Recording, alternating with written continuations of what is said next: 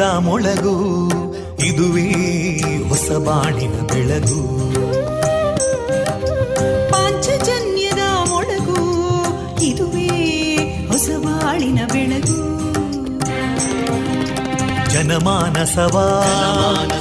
ಅರಳಿಸುವಂತ. ಅರಳಿಸುವಂತ. ಜನಮಾನಸವ ಅರಳಿಸುವಂತ. ವಿವೇಕವ ದುಃಖಗಳಿಗೆ ತಾಕೊರಳಾಗುವ ನೆಲ ಪ್ರೀತಿಯದಿ ಮೊಳಗು. ಇದುವೇ ಹೊಸ ಬಾಣಿನ ಬೆಳಗು. ಇದುವೇ ಪಾಂಚಜನ್ಯದ ಮೊಳಗು. ಇದುವೇ ಪಾಂಚಜನ್ಯದ ಮೊಳಗು.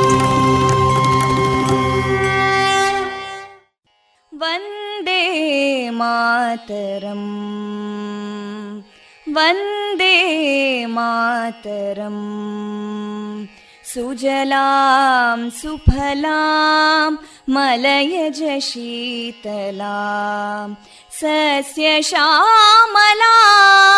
मातरं वन्दे मातरम् शुभ्रजोत्स्ना पुलकितयामिनीं पुल्लकुसुमिता ध्रुमदळशोभिनीं सुहासिनीं सुमधुरभाषिणीं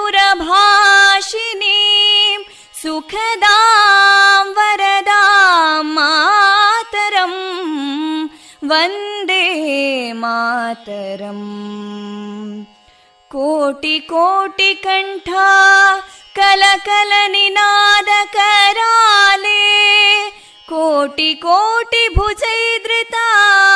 ಕರಕಲವಾಲೆ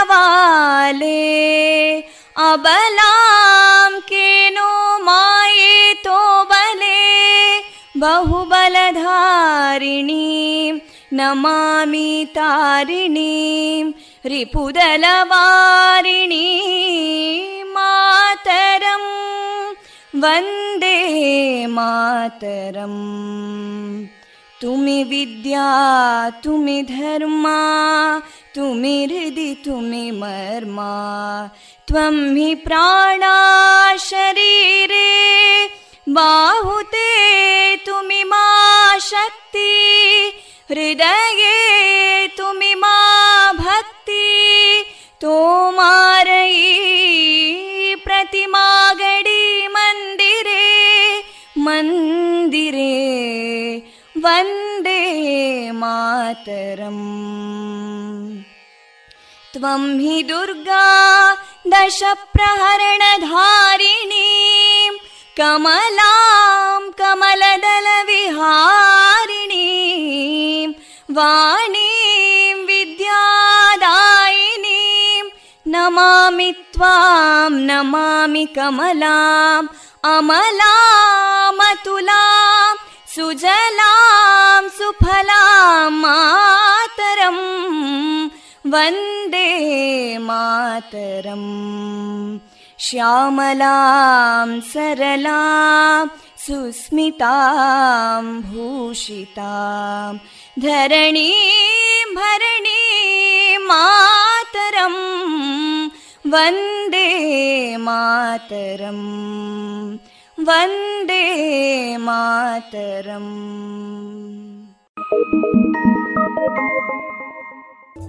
Thank you.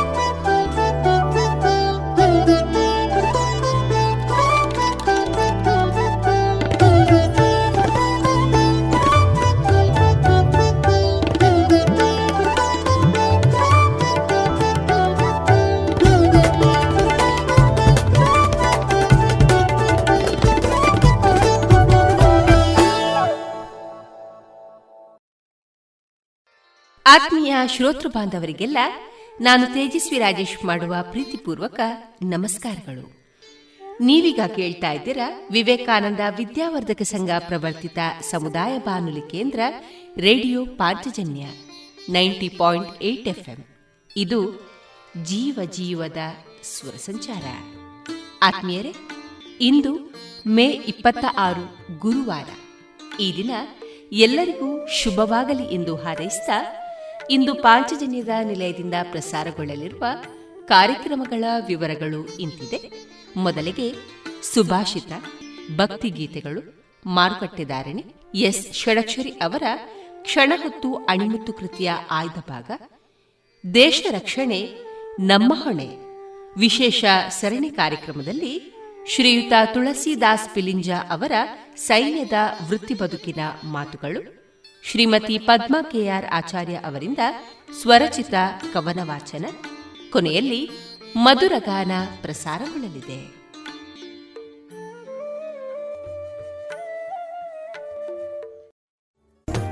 ಗುಣಮಟ್ಟದಲ್ಲಿ ಶ್ರೇಷ್ಠತೆ, ಹಣದಲ್ಲಿ ಗರಿಷ್ಠ ಉಳಿತಾಯ. Sneha silks and readymades, Golwaru, Puttur. ಮದುವೆ ಚವಳಿ ಮತ್ತು ಫ್ಯಾಮಿಲಿ ಶೋರೂಮ್. ಎಲ್ಲಾ ಬ್ರಾಂಡೆಡ್ ಡ್ರೆಸ್ಗಳು ಅತ್ಯಂತ ಸ್ಪರ್ಧಾತ್ಮಕ ಮತ್ತು ಮಿತ ದರದಲ್ಲಿ ಲಭ್ಯ. Sneha silk sand readymades Shivaguru complex Anjaneya ಮಂತ್ರಾಲಯದ ಬಳಿ ಗೋಲ್ವಾರು ಪುತ್ತೂರು. ಜಿಎಲ್ಆಚಾರ್ಯ ಜುವೆಲ್ಲರ್ಸ್ನ ಪುತ್ತೂರಿನ ಆರು ಸಾವಿರ ಸ್ಕ್ವೇರ್ ಫೀಟ್ನ ನೂತನ ಮಳಿಗೆಯಲ್ಲಿ ಎಲ್ಲಾ ಪೀಳಿಗೆಯ ಅಭಿರುಚಿಗೆ ಬೇಕಾದ ವೈವಿಧ್ಯಮಯ ಚಿನ್ನ ಬೆಳ್ಳಿ ಹಾಗೂ ವಜ್ರಾಭರಣಗಳ ವಿಶಿಷ್ಟ ಕಲೆಕ್ಷನ್. ಬನ್ನಿ ಪರಿಶುದ್ಧತೆಯ ಹೊಸ ಅನುಬಂಧ ಬೆಸೆಯೋಣ. ಇದೀಗ ಮೊದಲಿಗೆ ಸುಭಾಷಿತ ವಾಚನ ವಿಘ್ನೇಶ್ ಭಟ್ಪಡ್ನವರು ಚಲತ್ಯೇಕೇನ ಪಾದೇನ, ತಿಷ್ಠತ್ಯೇಕೇನ ಪಂಡಿತಃ, ನ ಸಮೀಕ್ಷ್ಯ ಪರಂ ಸ್ಥಾನಂ, ಪೂರ್ವಮಾಯತನಂ ತ್ಯಜೇತ್. ಬುದ್ಧಿವಂತನಾದವನು ಒಂದು ಕಾಲಿನಿಂದ ನಡೆಯುತ್ತಿರುವಾಗಲೇ ಇನ್ನೊಂದನ್ನು ಊರಿ ನಿಲ್ಲುತ್ತಾನೆ.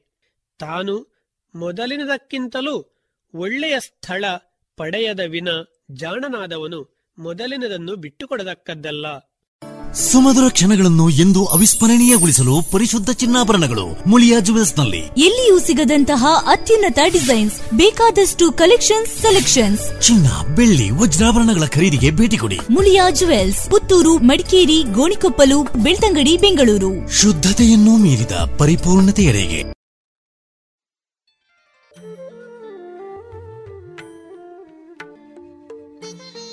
ಇದೀಗ ಭಕ್ತಿ ಗೀತೆಗಳನ್ನ ಕೇಳೋಣ.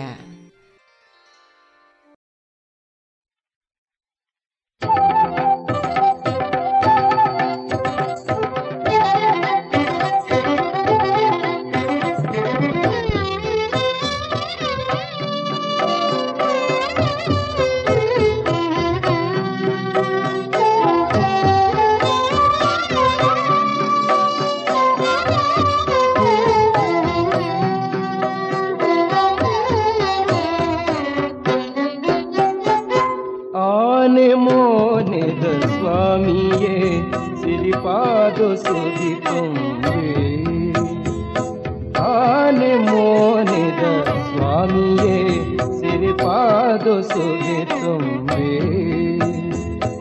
আনে মনে স্বামী তেরে পাদ শুধে তুমি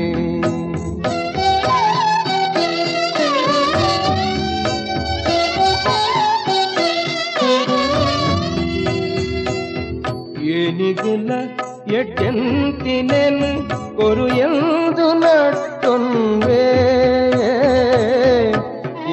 ಗೆಲ ಎಡ್ಡೆಂತಿನೆನು ಕೊರು ಎಂದು ನಟ್ಟೊಂದೆ ಓ ಆನೆ ಮೋನೆದ ಸ್ವಾಮಿಯೇ ಸಿರಿಪಾದ ಸುಗೆ ತುಂಬೆ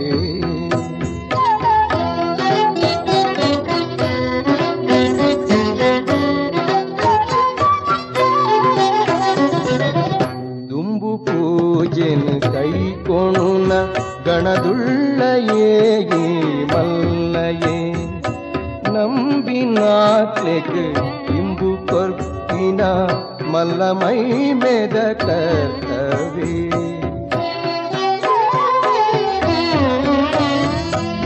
ದುಂಬು ಪೂಜೆನ ಕೈ ಕೊಣುನ ಗಣದುಳ್ಳಯೇ ಮಲ್ಲಯೇ ನಂಬಿನಾತ್ಲೆಗ ಇಂಬು ಕೊರ್ಪಿನ ಮಲ್ಲ ಮೈ ಮೇದಕ ಕವಿ.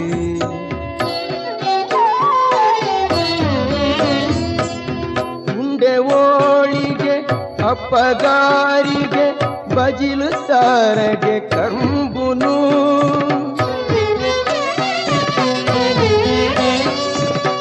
ಉಂಡೆ ಓಳಿಗೆ, ಅಪ್ಪಗಾರಿಗೆ, ಬಜಿಲು ಸಾರಗೆ ಕಂಬುನು.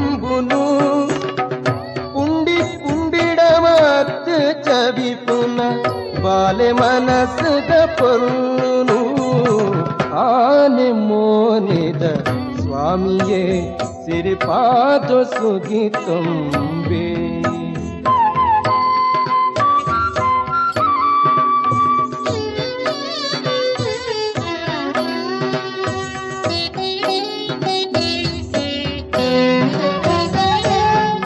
ಎಂಚ ಪುಗರಡು ಮಲ್ಲ ಪುಂಗಿ ಮರಿತ ಒಂಜರ್ ಕಟ್ಟಿಗೆ ತಂಕಿ ಗಿಂಕಿ ಸವಾರಿ ಪೋಯರೆ ಎಲಿಗೆ ನಿಕ್ ತೇರಿಗೆ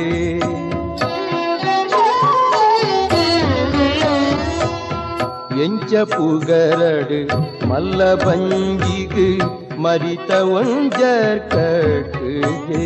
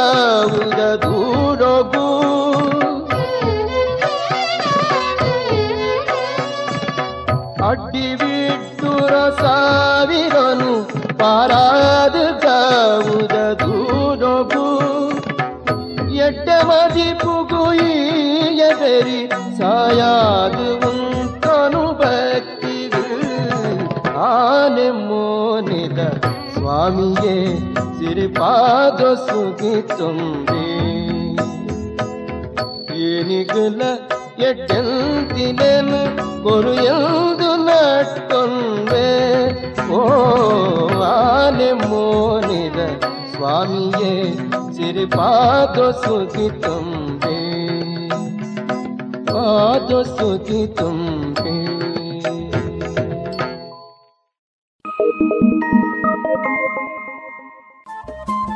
ರೇಡಿಯೋ ಪಾಂಚಜನ್ಯ ತೊಂಬತ್ತು ಬಿಂದು ಎಂಟು ಎಫ್ಎಂ ಸಮುದಾಯ ಬಾನುಲಿ ಕೇಂದ್ರ ಪುತ್ತೂರು. ಇದು ಜೀವ ಜೀವದ ಸ್ವರ ಸಂಚಾರ.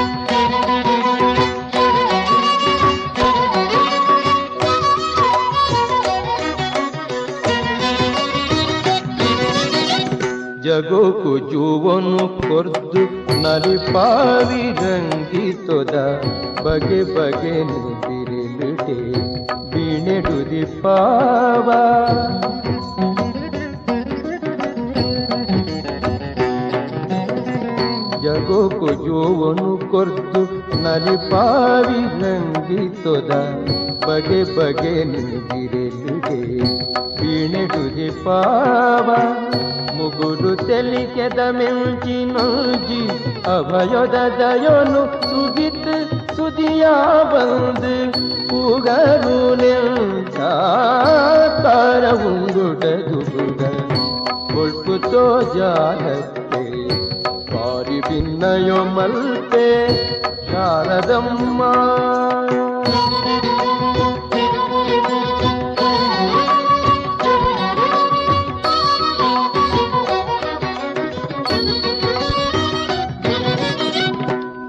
ತುಡಿತಿ ನನ್ನ ಬಿಲು ಇಲಿದಣಿ ಕೊಡ್ಬಾದು ಅರ್ತಿಡೆ ನಲಿಪುಂಡು ಕಣ್ಣುಗವು ಪರ್ಬಾ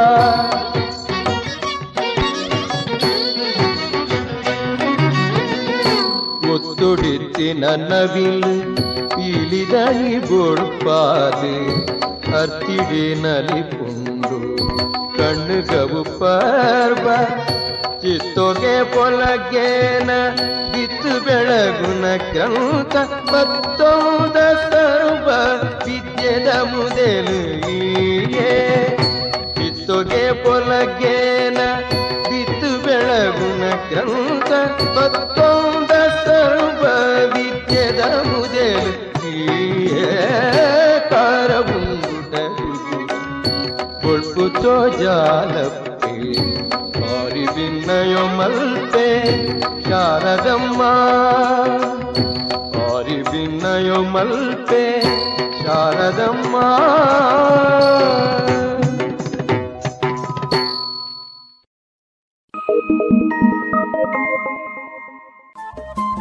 ರೇಡಿಯೋ ಪಾಂಚಜನ್ಯ ತೊಂಬತ್ತು ಬಿಂದು ಎಂಟು ಎಫ್ಎಂ ಸಮುದಾಯ ಬಾನುಲಿ ಕೇಂದ್ರ ಪುತ್ತೂರು. ಇದು ಜೀವ ಜೀವದ ಸ್ವರ ಸಂಚಾರ. ಕಾರಣಿಕೊದ ಬಾಲೆ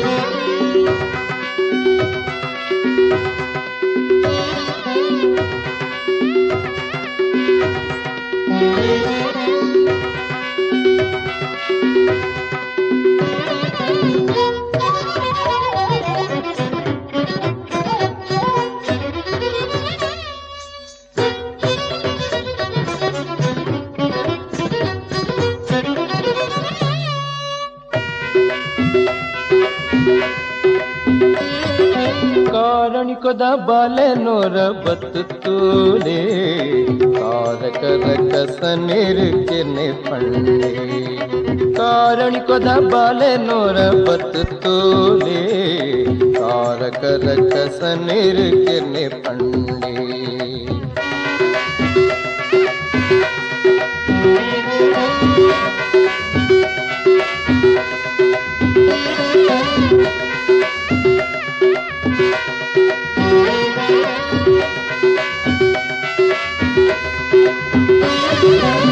ಲೋಕೋಂಗೀಶ್ವರನೊಂಜಿ ಸೇಜದ ಬಲಿಮೆ ಮೋಕೆಡುವು ಮೇ ಬೆಂದಿ ತಪಸ್ದ ಮೈಮೆ ಲೋಕೋಂಗೀಶ್ವರನೊಂಜಿ ಸೇಜದ ಬಲಿಮೆ ಮೋಕೆಡು ಉಮೆ ಬೆಂದಿ ತಪಸ್ದ ಮೈಮೆ ಕಾರಣಿಕೊದ ಬಾಲೆ ನೂರ ಬತ್ತು ತೋಲೆ ತಾರಕರ ಕಸನೇರು ಎನ್ನೆ ಪಳ್ಳಿ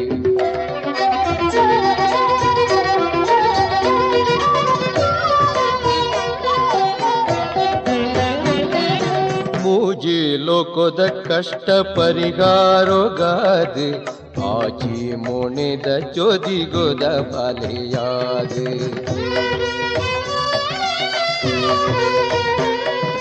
ಮೂಜಿ ಲೋಕದ ಕಷ್ಟ ಪರಿಹಾರೋಗಾದ ಆಜಿ ಮುಣಿದ ಚೋದಿಗೋದ ಬಾಲೆಯಾದ ಉದಿತದ ದುಷ್ಟರೆ ಬಿರನು ಮುತ್ತಾಯೇ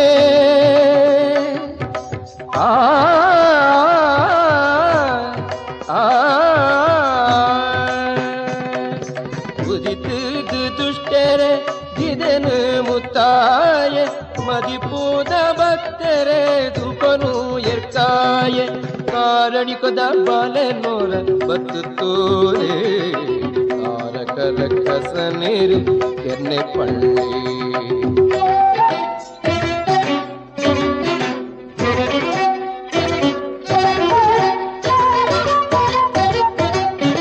ನಲಿಪು ನನ್ನ ಬಿಲದ ಮಿತ್ತ ಸವಾರಿ ತುಳುನಾಡ ಪುಂಚೊಡು ನಾಗಾವತಾರಿ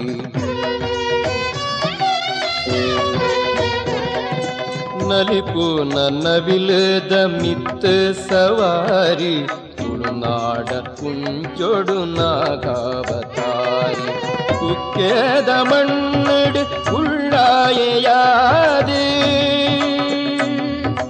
ಆ ಆ ಚುಕ್ಕೆದ ಮಣ್ಣಡು ಉಳ್ಳಾಯೆಯಾದಿ ಜೋಕೇರ ಕೆಡುತೂಪೆ ಕಣ್ಣು ಬುಳಾದಿ. ಕಾರಣಿಕೊದ ಬಾಲೆ ನೋರ ಬತ್ತು ತೂರೆ.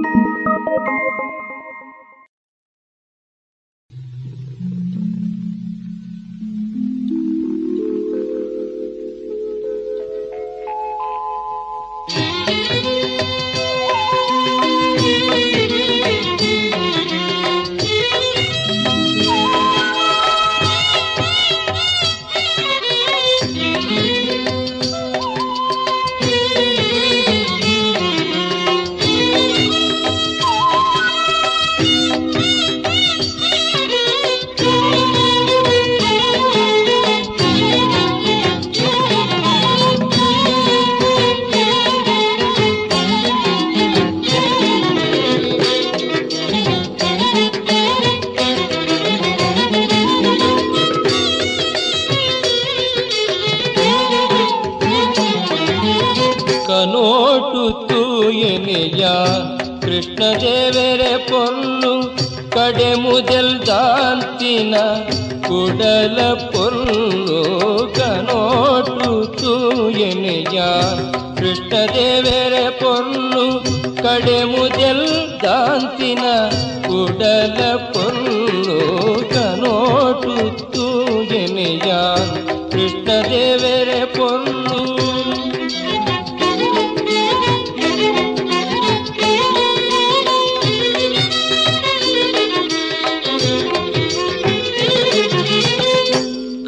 பாப்போனே போண்டு மனசு தல்மெனே ஆண்டு ஜல்மொகெல்மெனு ஆண்டு ஆ பொருள் தூது கண்ண பாப்போனே போண்டு மனசு தல்மென ஆண்டு ஜல்மொகெல்மெனு ஆண்டு ஆ பொருள் தூது வினைதாந்தி பொருள புத்தொழியே கை சேருண்டு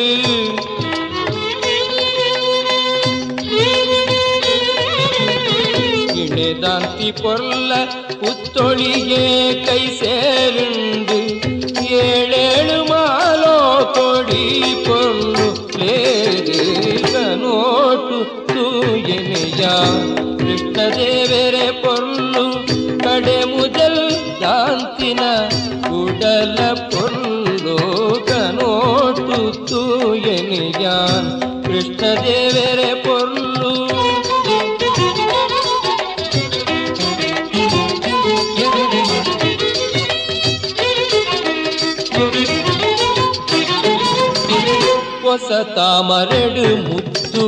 ಮುಗುರು ತೆಲಿಕೆದ ಮೋಣೆ, ಕೋಳಿ ಪರಂದಿಡು ಕೆಂಪು ನಿಮ್ಮ ಬಾಮೋ. ಹೊಸ ತಾಮರೆಡು ಮುತ್ತು ಮುಗುರು ತೆಲಿಕೆದ ಮೋಣೆ, ಕೋಳಿ ಪರಂದಿಡು ಕೆಂಪು ನಿಮ್ಮ ಬಾಮೋ. ಅಷ್ಟಮಿದ ತಿಂಗೊಳ್ದ ಬಿಂಬೋ ಆಸಿರಿ ಮುಂಡೋ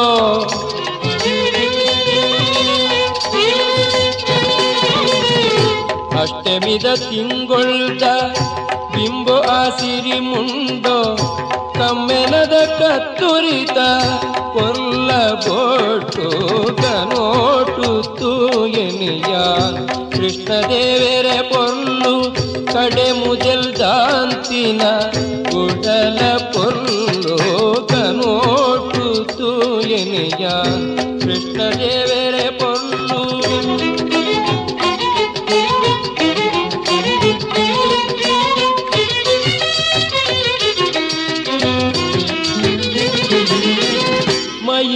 மேலிடு சிங்கரி தினசிரி முடிக்கட்டு உங்கிலும் கில குரலு சிங்காரதுருள்ளோ மயிலு பீலிடு சிங்கரி தினசிரி முடிக்கட்டு உங்கிலும் கில குரலு சிங்காரதுருள்ளோ கண்டெழு வனமாலே கைட்டொஞ்சி சிரிப்புரலே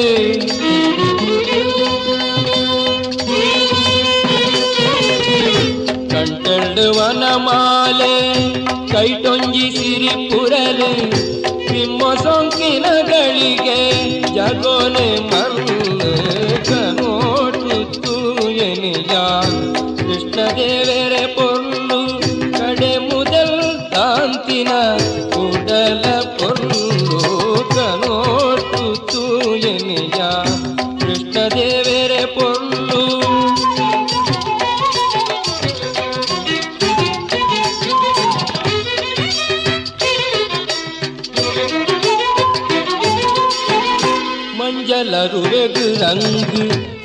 ಮಾಣಿಕೊದ ಒಡ್ಯಾಣೋ ಗೆಜ್ಜೆ ಗಿಲಿ ಗಿಲಿಯಂತಿ ಕಾರ ಕಡವು ಮಂಜಲರು ವೆಗು ರಂಗು ಮಾಣಿಕೊದ ಒಡ್ಯಾಣೋ ಗೆಜ್ಜೆ ಗಿಲಿ ಗಿಲಿಯಂತಿ ಕಾರ ಕಡವು மெய் கைட்டு மெஞ்சுள்ள பத்ய இடு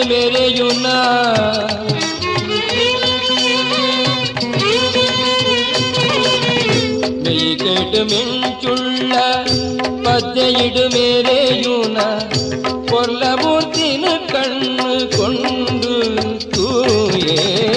எது துளையினிலே மழ்த்தே பொருள நிதி சார்பத்தியாயி போட்ட ನನಗಾದ ಬೇತೆ ಬಯಕೆ ಕನೋಟು ತೂಯನಿಯ ಕೃಷ್ಣದೇ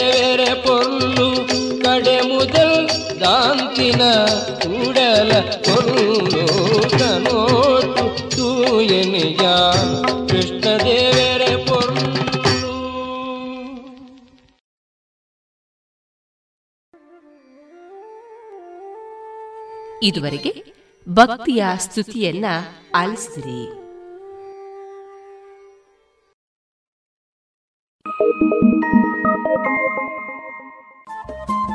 ರೇಡಿಯೋ ಪಾಂಚಜನ್ಯ ತೊಂಬತ್ತು ಬಿಂದು ಎಂಟು ಎಫ್ಎಂ ಸಮುದಾಯ ಬಾನುಲಿ ಕೇಂದ್ರ ಪುತ್ತೂರು. ಇದು ಜೀವ ಜೀವದ ಸ್ವರ ಸಂಚಾರ.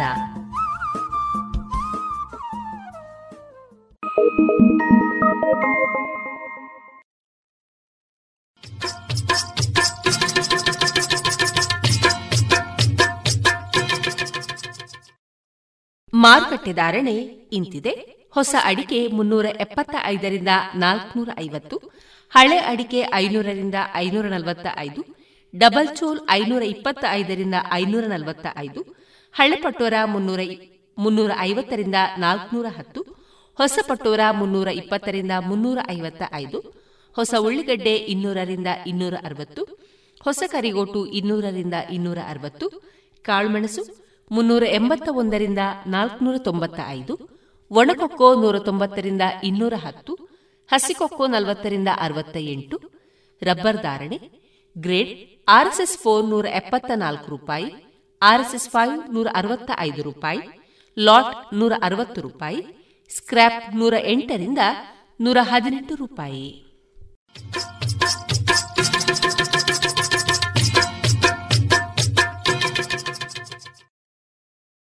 ಈಗ ನೀವೇನಾದರೂ ಕಷ್ಟ ಅನುಭವಿಸ್ತಾ ಇದ್ದೀರಾ? ಹಾಗಾದ್ರೆ ನಾನು ಹೇಳುವ ಈ ಸೂಫಿ ಕಥೆಯನ್ನು ಕೇಳಿ. ಅಲ್ಲಿ ಸ್ವಲ್ಪ ತಮಾಷೆ ಇದೆ. ಆದರೂ ಸ್ವಲ್ಪ ತತ್ವವೂ ಇದೆ. ಇದು ಎಸ್. ಷಡಕ್ಷರಿ ಅವರ ಕ್ಷಣಹತ್ತು ಅಣಿಮಿತ್ತು ಕೃತಿಯ ಆಯ್ದ ಒಂದು ಕಥಾಭಾಗ. ನಾನು ತೇಜಸ್ವಿ ರಾಜೇಶ್. ಒಬ್ಬ ಸುಲ್ತಾನ ತನ್ನ ಆಸ್ಥಾನಿಕರೊಂದಿಗೆ ಹಡಗಿನಲ್ಲಿ ವಿಹಾರಕ್ಕೆ ಹೊರಟನಂತೆ. ಆಸ್ಥಾನಿಕರಲ್ಲಿ ಒಬ್ಬಾತನಿಗೆ ಅದು ಮೊಟ್ಟ ಮೊದಲ ಸಮುದ್ರಯಾನ. ಸುತ್ತಲೂ ಅಪರಿಮಿತವಾದ ನೀರು. ಹಡಗು ಸಮುದ್ರದ ನೀರಿನಲ್ಲಿ ತೇಲಾಡ್ತಾ ಇತ್ತು. ಅತ್ತಿತ್ತ ಹೊಯ್ದಾಡ್ತಾ ಇತ್ತು. ಹೊಯ್ದಾಡುವ ಹಡಗು ಮುಳುಗುತ್ತದೆಯೋ ಎಂದು ಭಯವೂ ಆಯಿತು. ಆತ ಪ್ರಾಣ ಭಯದಿಂದ ಕಿರುಚತೊಡಗಿದ. ಇತರರು ಆತನನ್ನ ಸಮಾಧಾನಗೊಳಿಸಲು ಯತ್ನಿಸಿದ್ರು. ಧೈರ್ಯ ಹೇಳಿದ್ರು. ಯಾರೇನೇ ಮಾಡಿದ್ರು ಆತನ ಕಿರುಚಾಟ ನಿಲ್ಲಲಿಲ್ಲ. ಹೆಚ್ಚಾಗ್ತಾನೆ ಹೋಯಿತು. ಅದು ಸುಲ್ತಾನನ ಕಿವಿಗೂ ಬಿತ್ತು. ಸುಲ್ತಾನನಿಗೆ ಸಿಟ್ಟು ಬಂತು. ಆತ ತನ್ನ ಮಂತ್ರಿಯನ್ನ ಕರೆದು, ಇವರ ಕಿರುಚಾಟ ವಿಹಾರದ ಆನಂದವನ್ನೇ ಹಾಳು ಮಾಡ್ತಾ ಇದೆ. ಇದನ್ನು ಹೇಗಾದರೂ ನಿಲ್ಲಿಸಿ ಎಂದು ಆಜ್ಞಾಪಿಸಿದ. ಮಂತ್ರಿ, ತಾವು ಅನುಮತಿ ಕೊಟ್ರೆ ನಾನೊಂದು ಪ್ರಯೋಗ ಮಾಡ್ತೇನೆ ಎಂದು ಕೇಳಿಕೊಂಡ. ಅವನ ಕಿರುಚಾಟ ನಿಂತ್ರೆ ಸಾಕೆಂದುಕೊಳ್ಳುತ್ತಿದ್ದ ಸುಲ್ತಾನ ತಕ್ಷಣ ಒಪ್ಪಿಗೆ ನಿಂತ. ಮಂತ್ರಿ ರಾಜಭಟರನ್ನ ಕರೆದು, ಹೊಸಬನನ್ನ ಸಮುದ್ರಕ್ಕೆ ಎಸೆಯುವಂತೆ ಹೇಳಿದ. ರಾಜಭಟರು ಕಿರುಚಾಡ್ತಾ ಇದ್ದ ಅವನನ್ನ ಅನಾಮತ್ತಾಗಿ ಎತ್ತಿ ಸಮುದ್ರಕ್ಕೆ ಸಿದ್ರು.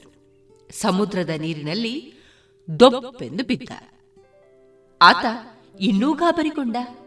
ಉಪ್ಪು ನೀರು ಕುಡಿಯುತ್ತಾ, ಉಸಿರಾಡಲು ಒದ್ದಾಡ್ತಾ, ನೀರಿನಲ್ಲಿ ಮುಳುಗ್ತಾ, ತೇಲ್ತಾ ಇದ್ದ. ಹೇಗೋ ಏನೋ ಮಾಡಿ ಹಡಗಿನ ಒಂದು ಗೋಡೆಯನ್ನ ಆಸರೆಯಾಗಿ ಹಿಡಿದುಕೊಂಡು, ಇನ್ನು ಕಿರುಚೋದಿಲ್ಲ, ನನ್ನನ್ನ ಕಾಪಾಡಿ, ನನ್ನನ್ನ ಮೇಲಕ್ಕೆತ್ತಿ ಎಂದು ಗೋಗರೆದ.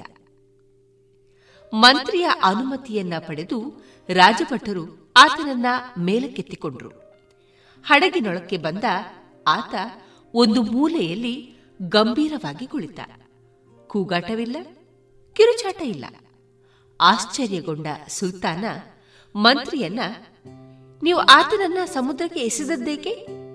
ಈಗ ಆತ ಸುಮ್ಮನೆ ಕುಳಿತಿರುವುದೇಕೆ ಎಂದು ಪ್ರಶ್ನಿಸಿದ.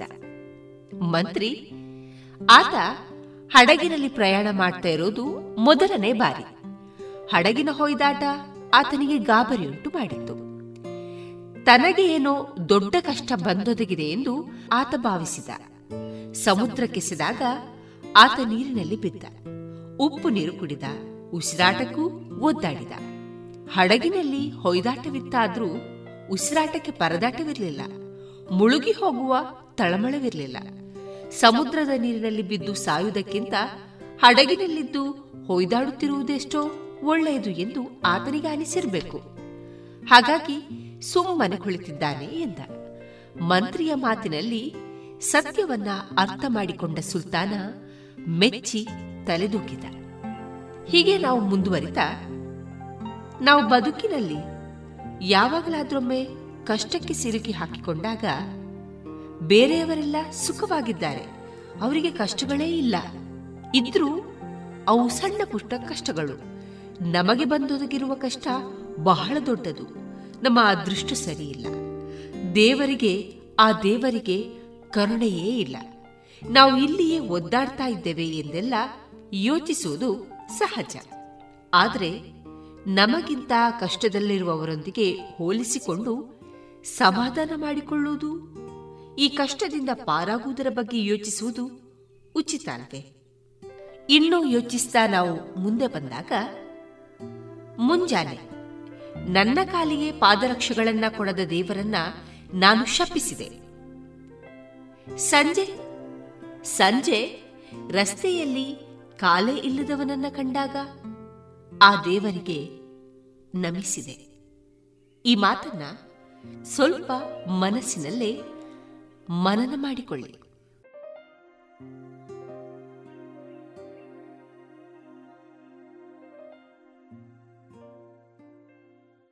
ವಿವೇಕಾನಂದ ಪದವಿ ಪೂರ್ವ ಕಾಲೇಜು ಪುತ್ತೂರು. ಸಂಸ್ಕಾರದ ಜೊತೆಗೆ ಶಿಕ್ಷಣ ನೀಡುತ್ತಿರುವ ಏಕೈಕ ವಿದ್ಯಾಸಂಸ್ಥೆ CET NEET JEE KVPY CA foundation ಕೋರ್ಸ್ಗಳಿಗೆ ತರಬೇತಿ. ಸುಸಜ್ಜಿತ ವಿಶಾಲವಾದ ಪ್ರಯೋಗಾಲಯ, ನುರಿತ ಅಧ್ಯಾಪಕರ ತಂಡ, ಅರ್ಹ ಬಡ ವಿದ್ಯಾರ್ಥಿಗಳಿಗಾಗಿ ಉಚಿತ ಭೋಜನ ವ್ಯವಸ್ಥೆ, ವಿದ್ಯಾರ್ಥಿ ವೇತನ, ಉಚಿತ ಶಿಕ್ಷಣ. ವಿದ್ಯಾರ್ಥಿ ವಿದ್ಯಾರ್ಥಿನಿಯರಿಗೆ ಕಾಲೇಜು ಆವರಣದಲ್ಲಿಯೇ ಪ್ರತ್ಯೇಕ ಹಾಸ್ಟೆಲ್ ವ್ಯವಸ್ಥೆಯೊಂದಿಗೆ ಗ್ರಂಥ ಭಂಡಾರವೂ ಲಭ್ಯ. ಸಂಪರ್ಕಿಸಿ mobile nine four eight three one four six double three zero ಕಳೆದ ಎಪ್ಪತ್ತೈದು ವರ್ಷಗಳಿಂದ ದಕ್ಷಿಣ ಕನ್ನಡ ಜಿಲ್ಲೆಯಲ್ಲಿ ಮನೆ ಮಾತಾದ cloth store M Sanjeeva Shetty. ಮಕ್ಕಳು ಮಹಿಳೆಯರು ಮತ್ತು ಪುರುಷರಿಗೆ ಬೇಕಾದ ಎಲ್ಲಾ ರೀತಿಯ ಡ್ರೆಸ್ಗಳು ಒಂದೇ ಕಡೆಯಲ್ಲಿ. ಮದುವೆ ಮುಂತಾದ ಶುಭ ಸಮಾರಂಭಗಳಿಗೆ ಬೇಕಾಗುವ ಕಾಂಚೀಪುರಂ ಹಾಗೂ Dharmavaram silk sarees fancy sarees dress material salwar kurtis ಮತ್ತು ಎಲ್ಲಾ ಮಾಡರ್ನ್ ಮತ್ತು trendy ಕಲೆಕ್ಷನ್ಗಳು. Suits sherwani jeans pants shirts ಮುಂತಾದ ಮೆನ್ಸ್ ವೇರ್ಗಳ ಅಪಾರ ಸಂಗ್ರಹ. ಭೇಟಿ ನೀಡಿ M Sanjeeva Shetty main road Puttur. ಅಮ್ಮ ನೋಡಮ್ಮ ಈ ಡ್ರೆಸ್ ಸರಿಯೇ ಆಗ್ತಾ ಇಲ್ಲ. ಯಾಕೆ ನೋಡು ಬಾಯಿಲೊಂಚೂರು ಸರಿಯಾಗಿದೆ ಅಲ್ವಾ? ನಿನ್ಗೆ ಸರಿಯಾಗಿ ಕಾಣ್ಬೇಕು ಅಂದ್ರೆ ಮೊದಲು ಒಳ ಉಡುಪುಗಳನ್ನ ಸರಿಯಾಗಿ ಹಾಕೊಳ್ಬೇಕು ಹೌದು ಮೊನ್ನೆ ಅಷ್ಟೇ ತಕೊಂಡೆ ಆದ್ರೆ ಇದ್ಯಾಕೋ ಕಂಫರ್ಟೇ ಆಗ್ತಾ ಇಲ್ಲ. ಇದಕ್ಕೆಲ್ಲ ಪರಿಹಾರ ಲಶ್ ಫ್ಯಾಷನ್. Lush fashion? ಎಲ್ಲಿದೆ ಅದು? ಏನಿದೆ ಅದರಲ್ಲಿ? Sari, uniform, nightie, suiting, sports dress, lehenga ಇವೆಲ್ಲ ಬಟ್ಟೆಗಳ ಜೊತೆಗೆ ಒಳ ಉಡುಪುಗಳು ಕೈಗೆಟಕುವ ದರದಲ್ಲಿ ಎಲ್ಲಾ ಬ್ರ್ಯಾಂಡ್ಗಳಲ್ಲಿ ಲಭ್ಯ. ಹಿಂದೆ ಭೇಟಿ ಕೊಡೋಣ. ಲಶ್ ಫ್ಯಾಷನ್, ಕೋಟ್ ರಸ್ತೆ, ಪುತ್ತೂರು.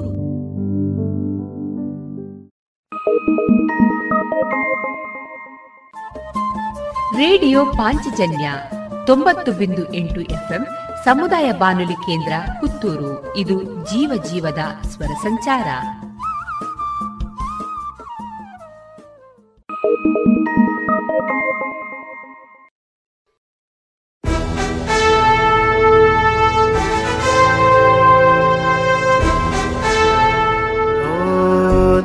ದೇವ ದೇವಾನ, ಕೈ ಮುಗಿವೆ. ನಮ್ಮನು ಕಾಯುವ ಸೈನ್ಯದ ಕಡೆಗೆ. ನಮ್ಮ ನೆಮ್ಮದಿಯ ಜೀವನಕ್ಕೆ ಕಾರಣರಾದ ವೀರ ಯೋಧರ ಬದುಕು ಹೇಗಿರುತ್ತೆ ಗೊತ್ತೇ? ಮಳೆ ಚಳಿ ಬಿಸಿಲೆನ್ನದೆ ಗಡಿ ಕಾಯುವ ಸೈನಿಕರ ನಿತ್ಯದ ಸವಾಲುಗಳೇನು ತಿಳಿದಿದೆಯಾ? ನಮ್ಮೂರಲ್ಲೇ, ಅಂದರೆ ಪುತ್ತೂರಿನವರೇ ಆದಂತಹ ಸೈನಿಕರ ಜೀವನಗಾಥೆಗಳನ್ನ ರೇಡಿಯೋ ಪಾಂಚಜನ್ಯದಲ್ಲಿ ಆಲಿಸುವ ಸುವರ್ಣ ಅವಕಾಶ. ದೇಶ ರಕ್ಷಣೆ, ನಮ್ಮ ಹೊಣೆ. ಪ್ರೇರಣಾದಾಯಕ ಸರಣಿ ಕಾರ್ಯಕ್ರಮ. ರಾತ್ರಿ ಹಗಲಿನ ಸನಸಾಟ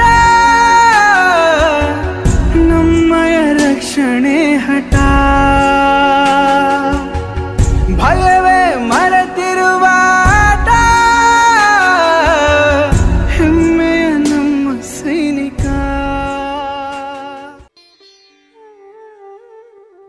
ದೇಶ ರಕ್ಷಣೆ ನಮ್ಮ ಹೊಣೆ. ವಿಶೇಷ ಸರಣಿ ಕಾರ್ಯಕ್ರಮದಲ್ಲಿ ಸಾವಿರದ ಒಂಬೈನೂರ ಎಪ್ಪತ್ತ ಐದರಿಂದ ಸಾವಿರದ ಒಂಬೈನೂರ ಎಂಬತ್ತ ಮೂರು, ಅಂದರೆ ಎಂಟು ವರ್ಷಗಳ ಕಾಲ ಸೈನ್ಯದಲ್ಲಿ ವಿವಿಧ ಹುದ್ದೆಗಳಲ್ಲಿ ಕರ್ತವ್ಯವನ್ನ ನಿರ್ವಹಿಸಿದ್ದ ಶ್ರೀಯುತ ತುಳಸಿದಾಸ್ ಪಿಲಿಂಜ ಅವರ ಸೈನ್ಯದ ವೃತ್ತಿ ಬದುಕಿನ ಮಾತುಗಳನ್ನ ಕೇಳೋಣ. ಇವರ ಮಾತಿನ ಜೊತೆಗಿರುವವರು ವಿದ್ಯಾ ಎಸ್. ಈ ಕಾರ್ಯಕ್ರಮದ ಸಂಯೋಜನೆ ಶ್ರೀಮತಿ ಶಂಕರ್ ಶರ್ಮಾ.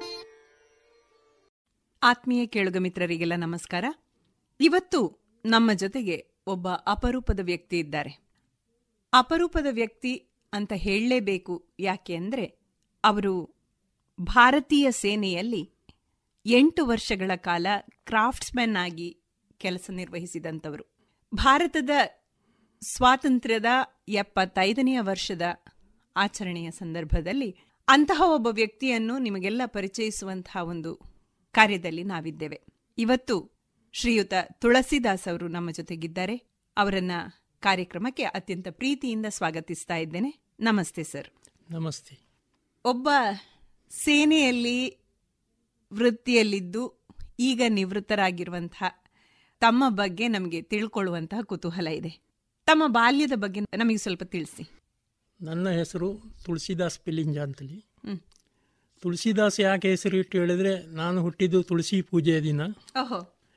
ಪಿಲಿಂಜ ಎಂಬುದು ನಮ್ಮ ಹಿರಿಯರು ವಾಸಿಸಿದ ಒಂದು ಕಲ್ಲಡ್ಕದ ಸಮೀಪದ ಒಂದು ಸ್ಥಳ. ನಿಜವಾಗಿ ನಾನು ಹುಟ್ಟಿದ್ದು ಬೊಂಬೈಯಲ್ಲಿ.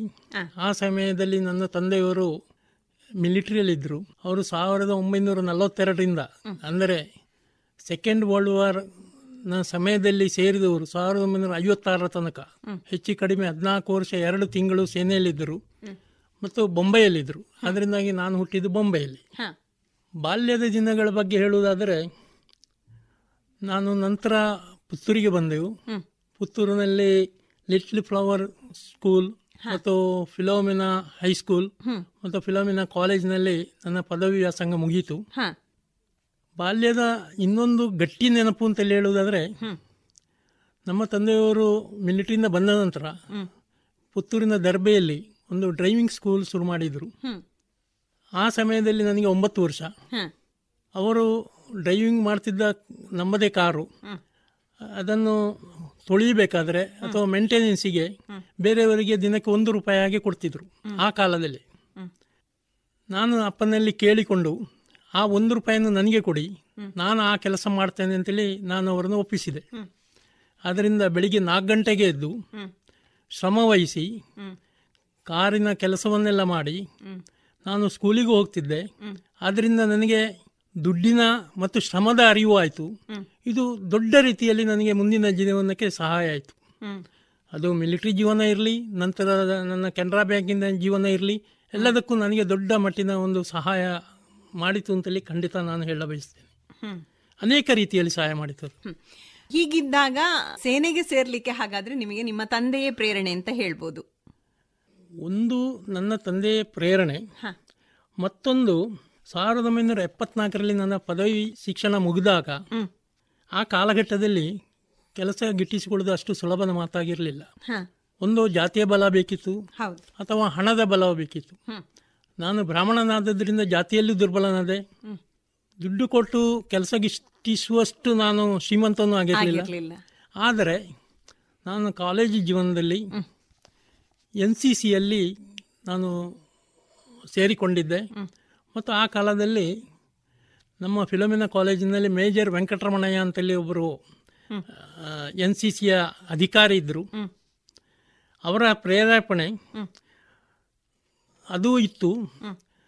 ಮತ್ತು ಒಂದು ಸಮಯ ತಾನಾಗಿಯೇ ಸೇರಿ ಬಂತು ಮಿಲಿಟರಿಗೆ ಸೇರುವಂಥದ್ದು. ಇವರ ಮಾರ್ಗದರ್ಶನ ಕೊಟ್ಟರು ಅದರಿಂದಾಗಿ ನಾನು ಮಿಲಿಟರಿಯನ್ನು ಆಯ್ದುಕೊಂಡೆ.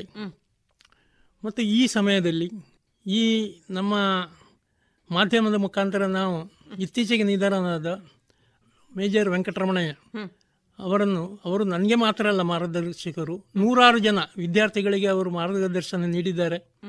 ಅವರನ್ನು ಈ ಸಮಯದಲ್ಲಿ ನಾನು ಕೃತಜ್ಞತೆಯನ್ನು ನೆನೆಸಿಕೊಳ್ಳಿಕ್ಕೆ ಬಯಸ್ತೇನೆ. ಈಗ ಸಾಮಾನ್ಯವಾಗಿ ಸೇನೆಗೆ ಸೇರುದು ಅಂದರೆ ಬಹಳ ಕಷ್ಟ ಅಂತ ಲೆಕ್ಕ. ಈ ಬಗ್ಗೆ ನೀವೇನು ಹೇಳ್ತೀರಿ? ಸೇನೆಗೆ ಸೇರುವುದಂದರೆ ಖಂಡಿತ ಕಷ್ಟ. ಜೀವನ ಮಾಮೂಲಿ ಆಗಿರುವುದಿಲ್ಲ ಹ. ಚಾಲೆಂಜಿಂಗ್ ಆಗಿರ್ತದೆ ಥ್ರಿಲ್ಲಿಂಗ್ ಆಗಿರ್ತದೆ ನೀವು ಕೆಲವು ಕಡೆ ಉಷ್ಣಾಂಶ ಹೌದು. ನಲವತ್ತು ಎಂಟು ಡಿಗ್ರಿಯಿಂದ ಐವತ್ತು ಐವತ್ತೈದು ಡಿಗ್ರಿವರೆಗೂ ಇರ್ತದೆ. ಕೆಲವು ಬೆಟ್ಟ ಪ್ರದೇಶಗಳಲ್ಲಿ ಮೈನಸ್ ಮೂವತ್ತರಿಂದ ಮೈನಸ್ ಅರವತ್ತು ಡಿಗ್ರಿವರೆಗೂ ಇರ್ತದೆ. ಕೆಲವು ಕಡೆ ಆಮ್ಲಜನಕದ ಕೊರತೆಯೂ ಇರ್ತದೆ. ಮತ್ತು ಎಲ್ಲ ವಿಷಯಗಳಿಗೂ ಹೊಂದಿಕೊಳ್ಳುವಂತಹ ಒಂದು ಮನಸ್ಥಿತಿ ಬೇಕು. ಹೌದು. ಶ್ರಮದ ಜೀವನ ವಹಿಸುವಂತಹ ಒಂದು ಚಾಕಚಕ್ಯತೆ ಬೇಕು. ಎಲ್ಲದಕ್ಕೂ ಹೊಂದಿಕೊಂಡು ಹೋಗುವಂಥದ್ದು ಒಂದು ಥ್ರಿಲ್ಲಿಂಗ್ ಎಕ್ಸ್ಪೀರಿಯನ್ಸ್ ಅಥವಾ ನೀವು ಹಾರ್ಡ್ ವರ್ಕ್ ಏನು ಹೇಳ್ತೀರಾ? ಅದೆಲ್ಲ ಅನುಭವಿಸಿ ನಿಮಗೆ ಅದರ ಬಗ್ಗೆ ಒಂದು ಕುತೂಹಲ ಇರಬೇಕು. ಯೌವನ ಇರ್ತದೆ ಆ ಕುತೂಹಲವು ಇದ್ದರೆ ಮಾತ್ರ ನೀವು ಮಿಲಿಟರಿ ಸೇವೆಗೆ ಸೇರ್ಬೋದು. ಈಗ ಒಂದಷ್ಟು ಕಷ್ಟಗಳು ಮಿಲಿಟರಿ ಜೀವನ ಅಂತ ಹೇಳುವಂಥದ್ದು ಯುವಕರಿಗೆ ಬಂದ ಕಾರಣವೇ ಇರಬಹುದಾ? ಈಗಿನ ಯುವಕರು ನಮ್ಮ ಮಿಲಿಟರಿಗೆ ಸೇರ್ಲಿಕ್ಕೆ ಇಷ್ಟಪಡದೆ ಇರುವಂಥದ್ದು ನಿಮಗೇನು ಅನ್ನಿಸ್ತದೆ ಈ ಬಗ್ಗೆ? ಈಗಿನ ಯುವಕರಿಗೆ. ಹಲವಾರು ಕಾರಣಗಳಿವೆ. ಮಿಲಿಟರಿ ಸೇರ್ಲಿಕ್ಕೂ ಕಾರಣ ಇದೆ ಸೇರದೇ ಇರಲಿಕ್ಕೂ ಕಾರಣ ಇದೆ. ಈಗ ಸೇರ್ಲಿಕ್ಕೆ ಏನು ಕಾರಣಗಳು ಅಂತ ಮೊದಲೇ ಹೇಳುದಾದ್ರೆ? ಕೆಲವರಿಗೆ ಜೀವನವನ್ನು ಬೇರೆ ಬೇರೆ ರೀತಿಯಲ್ಲಿ ಎನ್ ಸಿ ಸಿಯಲ್ಲಿ ಇರ್ತಾರೆ. ಹೌದು. ಅದರ ಅನುಭವ ಇರ್ತದೆ. ಒಂದು ಉತ್ತಮ ರೀತಿಯಲ್ಲಿ ಒಂದು ದೇಶ ಸೇವೆ ಮಾಡಬೇಕು. ಅಥವಾ ದೇಶಕ್ಕಾಗಿ ಏನಾದರೂ ಸ್ವಲ್ಪ ಸಮಯ ಆದರೂ ಮಾಡಬೇಕು ಅಂತಲ್ಲಿ ಕೆಲವರ ಒಂದು ಮನಸ್ಥಿತಿ ಇರ್ತದೆ. ಆದರೆ ಹೆಚ್ಚಿನ ಜನರಿಗೆ ಮಿಲಿಟರಿ ಸೇವೆಗೆ ಹೋಗೋದು ಸಾಧ್ಯವಾಗುವುದಿಲ್ಲ. ಒಂದು ಪ್ರಥಮ ಕಾರಣ ಸಣ್ಣ ಕುಟುಂಬ. ಹೌದು. ಈಗ ಸಣ್ಣ ಸಣ್ಣ ಕುಟುಂಬದಲ್ಲಿ ಒಂದು ಅಥವಾ ಎರಡು ಮಕ್ಕಳು ಇರ್ತಾರೆ. ಆ ಮಕ್ಕಳನ್ನು ಮುದ್ದಾಗಿ ಬೆಳೆಸಿರ್ತಾರೆ ನಾವು ಸಿಟಿಗಳಲ್ಲಿ ನೋಡಿದರೆ ಮಕ್ಕಳನ್ನು ಹವಾನಿಯಂತ್ರಿತ ಕೊಠಡಿ ಇರುವಂತಹ ಶಾಲೆಗೆ ಸೇರಿಸ್ತಾ ಇದ್ದಾರೆ. ಅಷ್ಟು ಮುದ್ದಾಗಿ ಬೆಳೆಸಿದ ಮಕ್ಕಳು ಕಠಿಣ ಪರಿಸ್ಥಿತಿಗೆ ಒಗ್ಗಿಕೊಳ್ಳೋದು ತುಂಬಾ ಕಷ್ಟ ಆಗ್ತದೆ. ಒಂದು ಅಂಕಿಅಂಶ ಪ್ರಕಾರ ನಲವತ್ತು ಪ್ರತಿಶತ ಯುವಕರು ಸೇನೆಗೆ ಜೀವ ಭಯದಿಂದಾಗಿ ಸೇರಲಿಕ್ಕೆ ಇಚ್ಛಿಸುವುದಿಲ್ಲ. ನಲವತ್ತು ಪ್ರತಿಶತ ಯುವಕರು ಶಾರೀರಿಕ ಕಾರಣಗಳಿಂದಾಗಿ. ಕೆಲವು ಪ್ಯಾರಾಮೀಟರ್ಸ್ಗಳೆಲ್ಲ ಇರ್ತದೆ. ಮಿಲಿಟರಿಗೆ ಸೇರಬೇಕಾದ್ರೆ ಇಂಥದ್ದೆಲ್ಲ ಬೇಕು ಆರೋಗ್ಯ ಅದು ಇದೆಲ್ಲ. ಅದಕ್ಕೆ ಅವರು ಫಿಟ್ ಆಗಿರುವುದಿಲ್ಲ. ಮತ್ತು ಬಾಕಿ ಉಳಿದ ಇಪ್ಪತ್ತು ಪರ್ಸೆಂಟ್ ಯುವಕರಲ್ಲಿ ಅವರಲ್ಲಿ ಆಯ್ಕೆ ಮಾಡೋದು ಸರ್ಕಾರಕ್ಕೆ ಒಂದು ಸವಾಲಾಗಿ ಪರಿಣಮಿಸಿದೆ. ಅದರಿಂದಾಗಿ ಬೇಕಾದ ಸ್ಕಿಲ್ಡ್ ಯುವಕರು ಆರ್ಮಿಗೆ ಈಗ ಸೇರ್ಲಿಕ್ಕೆ ಬಯಸಿದ್ರು ಸೇರ್ಲಿಕ್ಕೆ ಆಗ್ತಾ ಇಲ್ಲ. ಸರ್ಕಾರಕ್ಕೆ ಅದು ದೊಡ್ಡ ಸವಾಲಾಗಿ ಪರಿಣಮಿಸಿದೆ. ಯಾಕೆಂದರೆ ಯಾಕಂದ್ರೆ ಈಗ ತುಂಬಾ ವಿಜ್ಞಾನ ಮುಂದೆ ಹೋಗಿದೆ. ತುಂಬಾ ಸಾಫಿಸ್ಟಿಕೇಟೆಡ್ ವೆಪನ್ಸ್ ಬರ್ತಾ ಉಂಟು. ಅದಕ್ಕೆ ಸರಿಯಾದ ಸ್ಕಿಲ್ ಇರುವಂತಹ ಯುವಕರೇ ನಮಗೆ ಬೇಕಾಗ್ತದೆ. ವಿದ್ಯಾ ವಿದ್ಯಾರ್ಹತೆ ಮತ್ತು ಸ್ಕಿಲ್ ಎರಡು. ಅದಕ್ಕೆ ಸರಿಯಾದ ಸ್ಕಿಲ್ ಅದರಲ್ಲಿ ಇಂಟ್ರೆಸ್ಟ್ ಇರಬೇಕು ಅವನಿಗೆ. ಅದರಿಂದ ಇದು ಒಂದು ಕಾರಣ. ಮತ್ತು ಜೀವ ಭಯದ ಬಗ್ಗೆ ನಾನು ಒಂದು ಮಾತು ಹೇಳಲಿಕ್ಕೆ ಇಚ್ಛಿಸ್ತೇನೆ. ಒಂದು ಮಾತಿದೆ. ಹುಟ್ಟುವಾಗಲೇ ದೇವರು ನಮ್ಮ ಅಂತಿಮ ದಿನವನ್ನು ಬರೆದಿರ್ತಾನೆ ಅಂತೇಳಿ ಅಂತ ಹೌದು. ನಾವೆಲ್ಲರೂ ಒಂದು ಆ ಕ್ಯೂ ಅಲ್ಲಿ ಇದ್ದೇವೆ ಹೌದು ನಿಜ. ಆ ಕ್ಯೂ ಅನ್ನು ತಪ್ಪಿಸುವ ಹಾಗೆ ಇಲ್ಲ. ನಾವು ನಮ್ಮ ಸರದಿ ಬಂದಾಗ ನಾವು ಹೋಗ್ಲೇಬೇಕು. ಒಂದು ಉತ್ತಮ ಉದಾಹರಣೆ ಕೊಡೋದಾದ್ರೆ ನನ್ನ ಅಪ್ಪ. ಸಾವಿರದ ಒಂಬೈನೂರ ನಲವತ್ತೆರಡರಲ್ಲಿ ಎರಡನೇ ಮಹಾಯುದ್ಧದ ಸಮಯದಲ್ಲಿ ಆರ್ಮಿಗೆ ಸೇರಿದ್ರು. ಸಾವಿರದ ಒಂಬೈನೂರ ಐವತ್ತಾರ ತನಕ ಅಂದ್ರೆ ಹದಿನಾಲ್ಕು ವರ್ಷ ಪೂರ್ತಿ ಮಿಲಿಟರಿಯಲ್ಲಿ ಸೇವೆ ಸಲ್ಲಿಸಿದ್ರು. ಮತ್ತು ಅಲ್ಲಿಂದ ಅವರು ಬಂದ ನಂತರ ತೊಂಬತ್ತನೇ ವರ್ಷದಲ್ಲಿ ವಯೋಸಹಜ ಕಾಯಿಲೆಯಿಂದ ಅವರು ಮೃತಪಟ್ಟಿದ್ದರು. ಮತ್ತು ನಾನು ನಾನು ಎಂಟು ವರ್ಷ ಇದ್ದೆ. ನಾನು ಯಾವುದೇ ಅಪಾಯ ಇಲ್ಲದೆ ವಾಪಸ್ ಬಂದಿದೆ. ಹೌದು. ಅದರೊಟ್ಟಿಗೆ ಇನ್ನೊಂದು ಮಾತನ್ನು ಹೇಳ ಬಯಸ್ತೇನೆ. ಜೀವ ಭಯ ಇಲ್ಲ ಅಂತ ಇಲ್ಲ ಈಗ ತುಂಬಾ ಅಂತಂತ ಎಕ್ವಿಪ್ಮೆಂಟ್ಸ್ ಬಂದದ್ರಿಂದಾಗಿ ನಾನೇ ಸ್ವತಃ ನೋಡಿದ್ರಲ್ಲಿ ನಮ್ಮಲ್ಲಿ ಒಬ್ರು ಒಂದು ದಿನ ಗನ್ ಬ್ಲಾಸ್ಟ್ ಆಗಿ ನಾಲ್ಕು ಜನ ಒಂದು ಸೆಕೆಂಡ್ ಅಲ್ಲಿ ಅವರು ಮರಣನಪ್ಪಿದ್ದಾರೆ ಅವರನ್ನು ನಾವು ಏನು ಮಾಡುವಾಗಿಲ್ಲ ಅವರ ಶರೀರವನ್ನು ನಾವು ರಿಕವರ್ ಮಾಡಲಿಕ್ಕೂ ಆಗಲಿಲ್ಲ. ನಾವು ಅಲ್ಲಿ ಅವರನ್ನು ಅಂತಿಮ ಸಂಸ್ಕಾರ ಮಾಡಬೇಕಾದ್ರೆ ಇಂಥ ದುರ್ಘಟನೆಗಳು ನಡೀತದೆ. ಯಾಕೆಂದ್ರೆ ಈಗ ಯುದ್ಧದ ಸಮಯವೇ ಆಗಬೇಕು ಅಂತ ಇಲ್ಲ. ಇಲ್ಲ ಹೌದು. ಹೌದು. ಶಾಂತಿ ಸಮಯದಲ್ಲಿ ಸಹ ನಾವು ಅವಘಡಗಳು ಸಂಭವಿಸ್ತದೆ. ಈಗ ದಿನದ ಮೊದಲು ಹಿಮ ಪ್ರದೇಶದಲ್ಲಿ ಹುದುಗಿ ಹೋಗಿ ಏಳು ಜನ ಸತ್ರು. ಅಲ್ಲಿ ಹಿಮ ಬೀಳ್ತದೆ ಅಂತೇಳಿ ನಾವು ಹೋಗದೇ ಇರ್ಲಿಕ್ಕೆ ಆಗುದಿಲ್ಲ ನಮಗೆ ಸಾಕಷ್ಟು ಜವಾಬ್ದಾರಿಗಳು ಮತ್ತು ಕರ್ತವ್ಯಗಳು ಇರ್ತದೆ. ಹೋಗ್ಲೇಬೇಕಾಗ್ತದೆ. ಅಪಾಯದಲ್ಲಿ ಸಾಯ್ದು ಅದು ನ್ಯಾಚುರಲ್ ನಮ್ಮದು ಬರ್ದಿದ್ರೆ ನಾವು ಸಾಯ್ತೇವೆ. ಇಲ್ಲದ್ರೆ ನಾವು ಪಕ್ಕ ನಾವು ವಾಪಸ್ ಇಂದು ಬಂದು ನಮ್ಮ ಸಂಸಾರದೊಟ್ಟಿಗೆ ಸೇರ್ಬೋದು. ಸೇರ್ಬೋದು. ಅಲ್ಲ ಅದು ನಿಜವಾಗಿ ಸೇನೆಯಲ್ಲಿ ಅಲ್ಲಲ್ಲ ಸರ್? ಆ ದಿನಗಳು ಬಂದಾಗ ಎಲ್ಲಿದ್ರು ಕೂಡ ಇವತ್ತಿದ್ದ ವ್ಯಕ್ತಿ ನಾಳೆ ಇರ್ತಾನೆ ಅಂತ ಸಾಮಾನ್ಯ ಸೇನೆಯಲ್ಲಿ ಇಲ್ಲದೇ ಇದ್ರೂ ಹೇಳಲಿಕ್ಕೆ ಸಾಧ್ಯ ಇಲ್ಲ. ಹೇಳಲಿಕ್ಕೆ ಸಾಧ್ಯ ಇಲ್ಲ. ಆದ್ರಿಂದ ಆ ಭಯ ಬೇಡ ಅಂತ ಆ ಭಯ ಬೇಡ. ನಾವು ಎಲ್ಲಿದ್ರೂ ನಮ್ಮ ದಿನಾಂಕ ಬರುವಾಗ ನಾವು ಹೋಗ್ಲೇಬೇಕು. ಅದೊಂದು ನೆನಪಿಟ್ರೆ ಸಾಕು. ನಾವು ಜೀವಕ್ಕೆ ಭಯಪಟ್ಟು ಏನೇ ಕೆಲಸ ಮಾಡದೇ ಇರುವುದಕ್ಕೆ ಅರ್ಥವೂ ಇಲ್ಲ. ಯಾವುದೇ ಜೀವ ಭಯದು ಹಂಗು ಖಂಡಿತ ಬೇಡ ಅಂತ ಹೇಳ್ತೀರಿ. ಇದೆಲ್ಲದರ ಜೊತೆಗೆ ಸೇನೆಯಲ್ಲಿ ಇದ್ದಾಗ ನೀವು ಯುದ್ಧದಲ್ಲಿ ತೊಡಗಿಕೊಂಡದ್ದು ಹಾಗೇನಾದ್ರೂ ಇದೆಯಾ? ಇಲ್ಲ. ನಮ್ಮ ಸಮಯದಲ್ಲಿ ಯುದ್ಧ ಆಗಿಲ್ಲ. ಆದರೆ ನಾವು ವರ್ಷಕ್ಕೆ ಎರಡು ತಿಂಗಳು ಒಂದು ಮಾಕ್ ವಾರ್ ಅಥವಾ ಯುದ್ಧದ ಆ ಒಂದು ವಾತಾವರಣವನ್ನು ಸೃಷ್ಟಿಸಿ ಯುದ್ಧವೇ ನಡೀತಾ ಇದೆ ಅಂತೇಳಿ ಕಲ್ಪಿಸಿಕೊಂಡು ಅಂತ ವಾತಾವರಣ ಸೃಷ್ಟಿಸಿ ಅಂತ ಸ್ಟ್ರಾಟಜಿಗಳನ್ನೆಲ್ಲ ವರ್ಕೌಟ್ ಮಾಡಿ ಹೇಗೆ ಏನು ಮಾಡ್ಬೋದು ಅಂತೇಳಿ ತಯಾರಿ ಮಾಡಿ ತಯಾರಿ ಖಂಡಿತ ಮಾಡ್ತೇವೆ. ಮತ್ತು ಈಗದ ಯುದ್ಧದ ತಂತ್ರಗಾರಿಕೆ ಏನಂದ್ರೆ ನಾವು ಹಗಲು ಮೂವ್ಮೆಂಟ್ಸ್ ಇರುವುದಿಲ್ಲ. ಎಲ್ಲಿಯೂ ಚಲನವಲನ ಇರುವುದಿಲ್ಲ. ನಾವು ಕ್ಯಾಮಫ್ಲೇಜ್ ನೆಟ್ ಹಾಕಿ ನಾವು ಅಡಗಿ ಕೂತುಕೊಂಡು ರಾತ್ರಿ ಎಲ್ಲಿ ಮೂವ್ಮೆಂಟ್ಸ್ ಇರ್ತದೆ ನಾವು ಅಟ್ಯಾಕ್ ಮಾಡೋದೆಲ್ಲ ರಾತ್ರಿ ಟೈಮ್ನಲ್ಲಿ. ಅದರಿಂದಾಗಿ ಅನುಭವಗಳು ತುಂಬ ಉಂಟು. ಯುದ್ಧ ಆಗದಿದ್ರು ಯುದ್ಧದ ತಯಾರಿಯಲ್ಲಿ ಇರ್ತವೆ. ನಿಮ್ಮ ಆ ತರಹದ ಅನುಭವಗಳ ಘಟನೆಗಳನ್ನು ಒಂದೆರಡು ಹೇಳ್ಬೋದಾ? ಆ ಥರದ ಘಟನೆಗಳು ಒಂದು ನಾನು ಹೇಳೋದಾದರೆ ನಾನು ಇದ್ದಿದ್ದು E M E. E M E ಅಂದರೆ ಎಲೆಕ್ಟ್ರಿಕಲ್ ಆ್ಯಂಡ್ ಮೆಕ್ಯಾನಿಕಲ್ ಇಂಜಿನಿಯರ್ಸ್ ಅಂತ ಅಂದರೆ ನಮ್ಮ ಕೋರು ಇಡೀ ಆರ್ಮಿಯಲ್ಲಿರುವ ಎಲ್ಲ ಯುದ್ಧೋಪಕರಣಗಳು ಅದು ಕಾರ್ ಇರ್ಬೋದು ಜೀಪ್ ಇರ್ಬೋದು ಗನ್ಗಳಿರ್ಬೋದು ಮಿಸೈಲ್ಸ್ ಇರ್ಬೋದು ಟ್ಯಾಂಕ್ ಮೌಂಟೆಡ್ ಗನ್ಸ್ ಇರ್ಬೋದು ಏನೇ ಇದ್ರು. ಅದರ ಇನ್ಸ್ಪೆಕ್ಷನ್ ಮೇಂಟೆನೆನ್ಸ್ ಎಲ್ಲ ನಮ್ಮ ಜವಾಬ್ದಾರಿ. ಅಲ್ಲಿ ಮಾಡ್ತಾ ಇರುವಾಗ ಒಮ್ಮೆ ನಾವು ಬಮಿನಾ ರೇಂಜಲ್ಲಿ ಟ್ಯಾಂಕಿದ್ದು ಫೈರಿಂಗಿಗೆ ಹೋಗಿದ್ದೆವು. ಟ್ಯಾಂಕಿದ್ದು ಫೈರ್ ಹೇಳಿದ್ರೆ ಟ್ಯಾಂಕಿನ ಮೇಲೆ ಗನ್ ಮೌಂಟ್ ಆಗಿರ್ತದೆ. ಅದು ನಾಲ್ಕೂವರೆ ಮೀಟರ್ ಉದ್ದ ಹೆಚ್ಚು ಕಡಿಮೆ. ಮತ್ತು ಮೂರು ಟನ್ನಷ್ಟು ತೂಕ ಇರ್ತದೆ. ಮತ್ತು ಅಂದರೆ ಎಮ್ಯುನಿಷನ್ ಮೂವತ್ತೊಂಬತ್ತು ಕಿಲೋ ಭಾರದಿರ್ತದೆ ಅದರ ರೇಂಜ್ ಹೆಚ್ಚು ಕಡಿಮೆ ಮೂವತ್ತೈದು ಕಿಲೋಮೀಟ್ರ್ ಮೂವತ್ತೈದು ಕಿಲೋಮೀಟ್ರ್ ದೂರ ಹೋಗಬೇಕಾದ್ರೆ ನಾವು ಫೈರ್ ಮಾಡುವಾಗ ಆ ಗನ್ ಸ್ವಲ್ಪವೂ ಅಲ್ಗಾಡಬಾರ್ದು ಅದು ಸಾಧ್ಯ ಹೇಗೆ ಅಂದರೆ electronically and hydraulically it is controlled ಅದನ್ನು ನಾವು ಒಂದು ಫೈರ್ ಮಾಡಬೇಕಾದ್ರೆ ನಾವು ಒಂದು ಮೂವತ್ತೆರಡು ತರಹದ ಟೆಸ್ಟ್ಗಳನ್ನು ಮಾಡ್ತೇವೆ. ಅಂದರೆ ಇಷ್ಟು ದೂರದಿಂದ ಫೈರ್ ಮಾಡುವಾಗ ಟಾರ್ಗೆಟ್ ಮಿಸ್ ಆಗಬಾರ್ದು. ಆದರೆ ಒಂದು ಅವಘಡದಲ್ಲಿ ಆ ಗನ್ನಿನ ತುದಿಯಲ್ಲಿ ಇರುವಂತಹ ಒಂದು ಅಮ್ಯುನಿಷನ್ ಹಾಕಿದ್ದು ಅದು ಬಸ್ಟ್ ಆಯಿತು. ಬಸ್ಟ್ ಹಾಕಿ ನಾಲ್ಕು ಜನ ಒಮ್ಮೆಲೆ ಸಾಯುವಂತಾಯಿತು. ನಮ್ಮ ಕಣ್ಣೆದುರಿ. ಇಂಥ ಹಲವಾರು ಘಟನೆಗಳು. ನಾವು ಒಂದು ಎರಡು ಅಂತೇಳಿ ಹೇಳಿಕೋದ್ರೆ ತುಂಬ ಹೇಳ್ಬೋದು. ಇಂಥದ್ದು ವಿಜ್ಞಾನ ಬರುವಾಗ ಈಗ ನಮ್ಮಲ್ಲಿ ಬ್ರಿಡ್ಜ್ ಲೈಯಿಂಗ್ ಟ್ಯಾಂಕ್ಗಳು ಉಂಟು. ದೊಡ್ಡ ದೊಡ್ಡ ನೀವು ನೋಡುವಾಗಲೇ ಭಯ ಆಗ್ತದೆ. ಕೆಲವು ವೆಹಿಕಲಲ್ಲಿ ನೀವು ರಾತ್ರಿ ಚಲನೆ ಮಾಡಬೇಕಾಗ್ತದೆ. ಈಗಿನ ಯುದ್ಧಗಳು ನಡೆಯುವುದು ರಾತ್ರಿ. ನಮ್ಮ ವೆಹಿಕಲ್ಗಳೆಲ್ಲ ರಾತ್ರಿ ಮೂವ್ಮೆಂಟ್ಸ್ ನಾವು ಇಲ್ಲಿಂದ ಮಂಗಳೂರಿಗೆ ಹೋಗ್ಬೇಕಾದ್ರೆ ಈ ಪಕ್ಕಾ ರೋಡನ್ನು ನಾವು ಉಪಯೋಗಿಸಿದಿಲ್ಲ. ನಾವು ಮ್ಯಾಪ್ ಹಾಕಿ ನಾವು ಕ್ರಾಸ್ ಕಂಟ್ರಿಯಾಗಿ ಹೋಗ್ತೇವೆ. ಅದರಲ್ಲಿ ಬಾವಿ ಇರ್ಬೋದು ಅಥವಾ ನೀರಿನ ಇದು ಇರ್ಬೋದು ವೆಹಿಕಲ್ ಪಲ್ಟಿ ಆಗ್ಬೋದು ಏನೂ ಅವಘಡ ಆಗ್ಬೋದು. ಇಂಥದ್ರಲ್ಲಿ ತುಂಬಾ ಜನ ಸಾಯ್ತಾರೆ. ಆದರೆ ಸಾಯ್ತಾರೆ ಅಂತೇಳಿ ಹೇಳಿ ನಾವು ಈ ಕೆಲಸ ಮಾಡದೇ ಇರಲಿಕ್ಕೆ ಆಗುದಿಲ್ಲ. ಅದು ನಮಗೆ ನಮ್ಮ ತರಬೇತಿ ಟೈಮಲ್ಲೇ ನಮಗೆ ಈ ವಿಷಯವನ್ನು ಹೇಳಿರ್ತಾರೆ. ತರಬೇತಿ ಟೈಮಲ್ಲಿ ನಮಗೆ ನೂರು ದಿನದ ತರಬೇತಿ ಇತ್ತು. ಅದರಲ್ಲಿ ಒಂದು ಉದಾಹರಣೆ ಹೇಳ್ತೇನೆ. ಹೇಗೆ ತರಬೇತಿ ಕೊಡ್ತಾರೆ ಹೇಳಿದರೆ. ಒಂದು ನಮಗೆ ಶಿಸ್ತು ಕಲಿಸ್ತಾರೆ. ಶಿಸ್ತು ಅಂದರೆ ಎಲ್ಲರೂ ಒಂದೇ ಲೆಕ್ಕ ಬರುವ ಹಾಗೆ. ಅವರಿಗೆ ಒಂದು ಆಜ್ಞೆ ಹೇಗೆ ಪಾಲಿಸೋದು ಯೂನಿಫಾರ್ಮ್ ಹೇಗೆ ಹಾಕಬೇಕು ಇದೆಲ್ಲ ಒಂದು ನೂರು ದಿನದಲ್ಲಿ ಕಲಿಸ್ತಾರೆ. ಅಲ್ಲಿ ಆಜ್ಞೆ ಅಂದರೆ ಏನು ಅಂತಲ್ಲಿ ಒಂದು ಸಣ್ಣ ವಿಷಯವನ್ನು ನಾನು ವಿವರಿಸ್ತೇನೆ.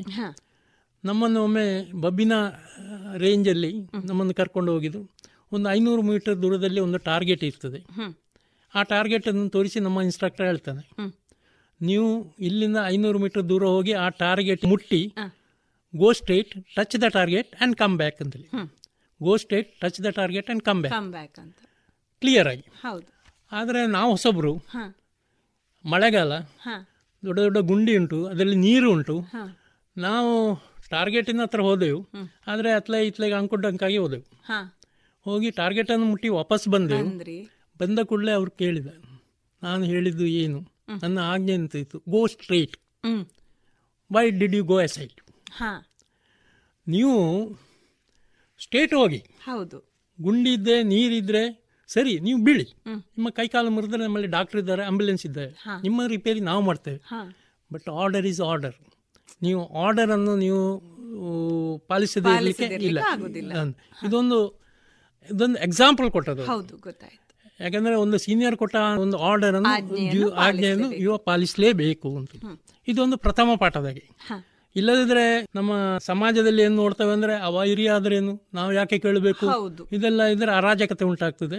ಅದರಿಂದಾಗಿ ಅಲ್ಲಿ ಆ ಒಂದು ಪಾಲಿಸಿಯನ್ನು ಅಡಾಪ್ಟ್ ಮಾಡಿದೆ ಅದನ್ನು ನೂರು ದಿನದ ಈ ನಮ್ಮ ಟ್ರೈನಿಂಗ್ ಅಲ್ಲಿ ಕೊಡ್ತಾರೆ. ಆಮೇಲೆ ನನ್ನನ್ನು ಕಳಿಸಿದ್ದು ಮಿಲಿಟರಿ ಕಾಲೇಜಿಗೆ ಅಲ್ಲಿ ನನ್ನ ಟ್ರೈನಿಂಗ್ ಸಬ್ಜೆಕ್ಟ್ ಇದ್ದದ್ದು gun control equipments and guided missile ಆ ಬಗ್ಗೆ ನಮಗೆ ಎರಡೂವರೆ ವರ್ಷ ತರಬೇತಿ ಆಯಿತು. ಆಮೇಲೆ ನಾನು ಅಂಬಾಲ ಕಂಟೋನ್ಮೆಂಟಿಗೆ ಹೋಗಿದ್ದೆ. ಅಲ್ಲಿಂದ ಪಠಾಣ್ಕೋಟೆಗೆ ಹೋದೆ. ಅಲ್ಲಿಂದ ಮೀರಟ್ ಆಮೇಲೆ ನಾನು ನಿವೃತ್ತಿ ತಗೊಂಡು ಬಂದೆ. ನೀವು ತಕೊಂಡು ಬಂದದ್ದು ನಿವೃತ್ತಿ? ಅಂದರೆ ಸ್ವಲ್ಪ ನನಗೆ ಅಸೌಖ್ಯ ಇತ್ತು.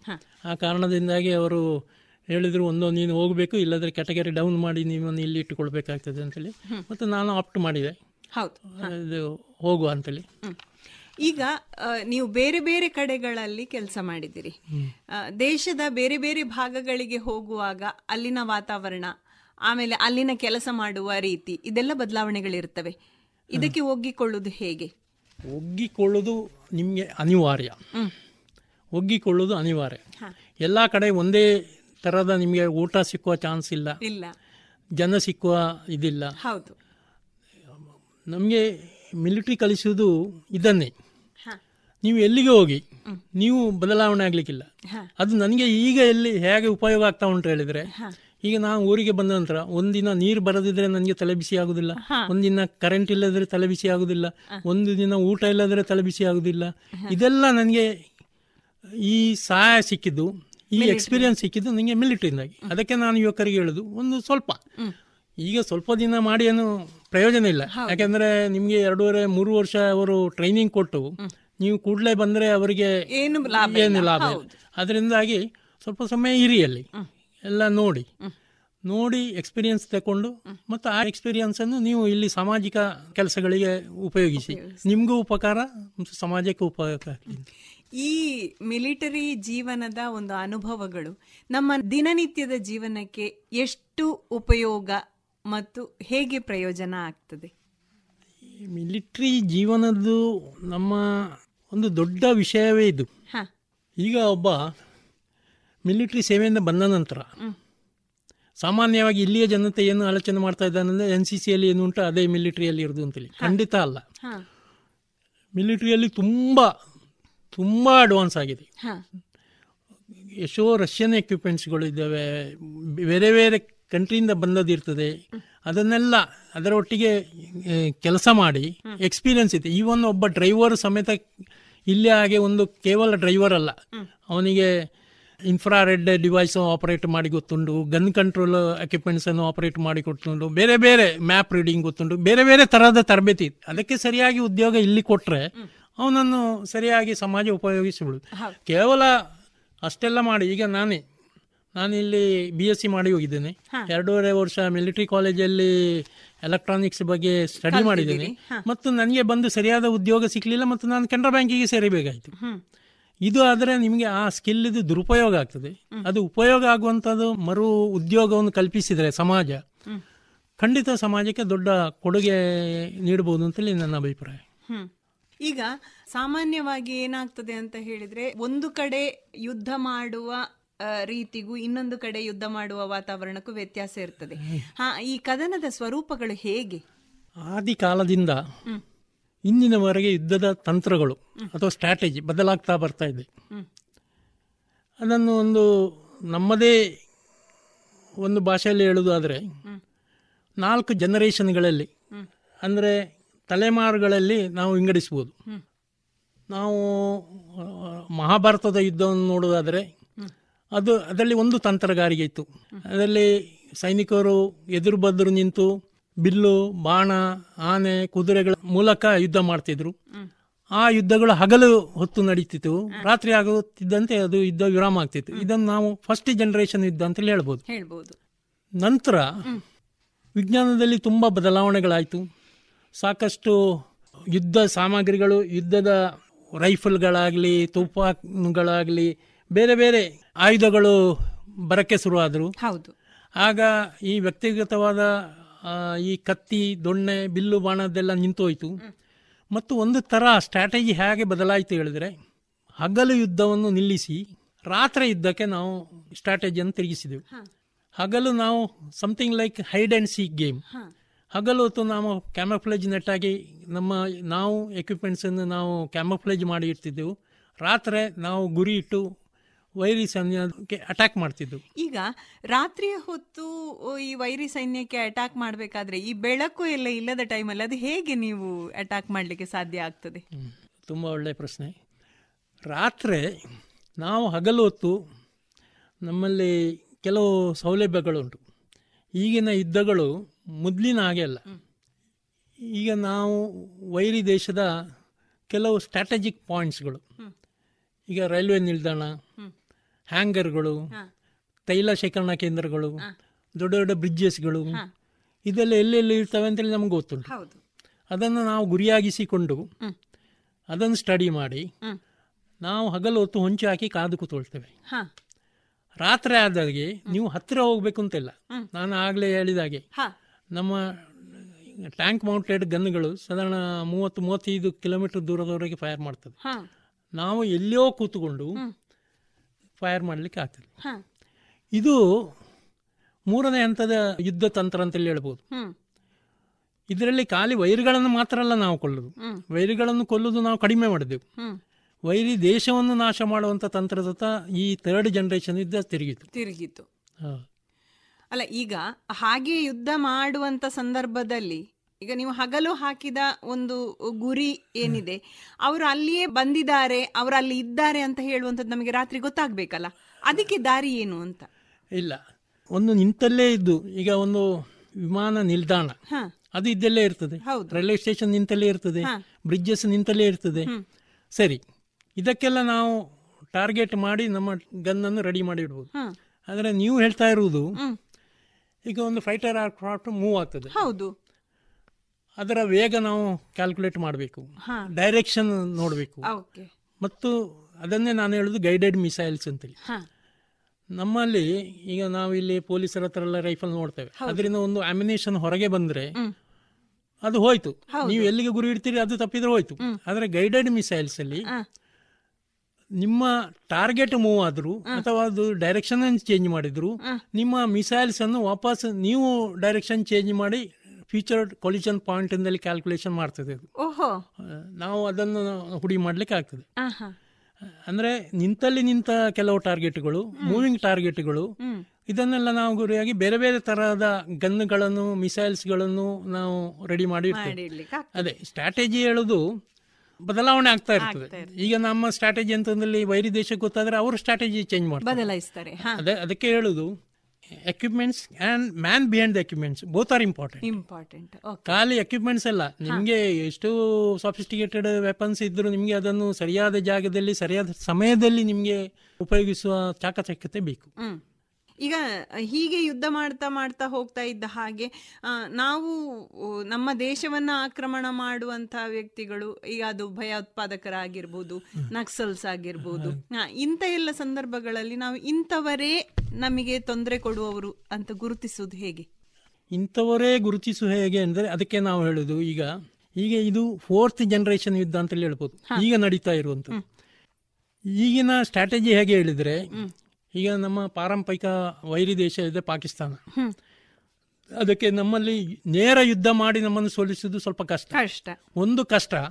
ಇನ್ನೊಂದು ಈಗ ನಾವು ಸಾವಿರ ಕೋಟಿ ಖರ್ಚು ಮಾಡಿದ್ರೆ ಅವರು ಅಷ್ಟೇ ಖರ್ಚು ಮಾಡಬೇಕಾಗ್ತದೆ. ಅಷ್ಟು ಅವರಲ್ಲಿ ಸಂಪನ್ಮೂಲ ಇಲ್ಲ. ಅದರಿಂದ ಅವರಿಗೆ ಸ್ವಸ್ಥವಾಗಿ ಏನಾಗ್ತದೆ ಹೇಳಿದ್ರೆ ನಮ್ಮ ದೇಶದ ಒಳಗಿನ ವೈರಿಗಳನ್ನೇ ದೇಶದ್ರೋಹಿಗಳನ್ನೇ ಉಪಯೋಗಿಸಿಕೊಂಡು ಸ್ವಲ್ಪ ಏನಾದರೂ ಖರ್ಚು ಮಾಡಿ ಅವರಿಂದ ಮಾಹಿತಿ ತಕೊಂಡು ಒಂದು ನಮ್ಮ ಭಾರತಕ್ಕೆ ಆರ್ಥಿಕತೆ ಮೂಲಕ ದೊಡ್ಡ ಪೆಟ್ಟು ಕೊಡುವಂಥದ್ದು.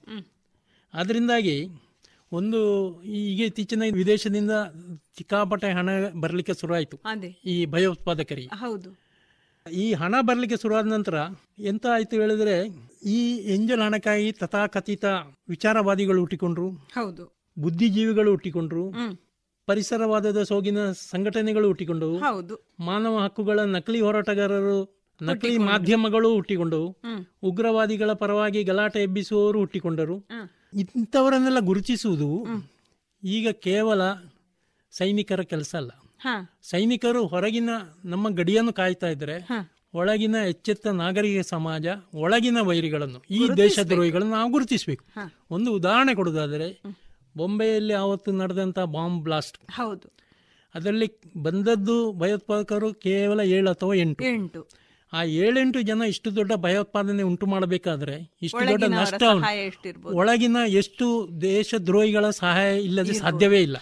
ಈ ಈ ದೇಶದ್ರೋಹಿಗಳನ್ನು ಗುರುತಿಸುವುದು ನಮ್ಮ ನಾಗರಿಕರ ಕರ್ತವ್ಯ ಮತ್ತು ಸ್ಥಳೀಯ ಪೊಲೀಸರ ಕರ್ತವ್ಯ. ಇದನ್ನೇ ನಮ್ಮ ಅಜಿತ್ ಕುಮಾರ್ ದೋಯಲ್ ಅಂತೇಳಿ ನಮ್ಮ ಸಲಹೆಗಾರರು ಇದನ್ನೇ ಹೇಳಿದ್ದು. ಇತ್ತೀಚೆಗೆ ಅವರು ಹೈದರಾಬಾದ್ನಲ್ಲಿ ಒಂದು ಪೊಲೀಸ್ ಅಕಾಡೆಮಿಯಲ್ಲಿ ಪಾಸಿಂಗ್ ಔಟ್ ಪರಡೆಯಲ್ಲಿ ಇದನ್ನೇ ಒತ್ತಿ ಹೇಳಿದ್ದು. ಪೊಲೀಸ್ನವರದ್ದು ಕೆಲಸ ಮೊದಲಿನ ಹಾಗೆ ಅಲ್ಲ ಈಗ ಈ ಭಯೋತ್ಪಾದಕರನ್ನು ದೇಶದ್ರೋಹಿಗಳನ್ನು ಈಗ ಕೋಟ ನೋಟು ಮಾಡುವವರನ್ನು ಇಂಥ ಎಲ್ಲರನ್ನು ಏನೇನು ಇಲ್ಲಿ ದೇಶದ್ರೋಹದ ಕೆಲಸ ನಡೀತದೆ ಅವರನ್ನು ಗುರುತಿಸುವುದು ನಿಮ್ಮ ಮಹತ್ವದ ಕೆಲಸ.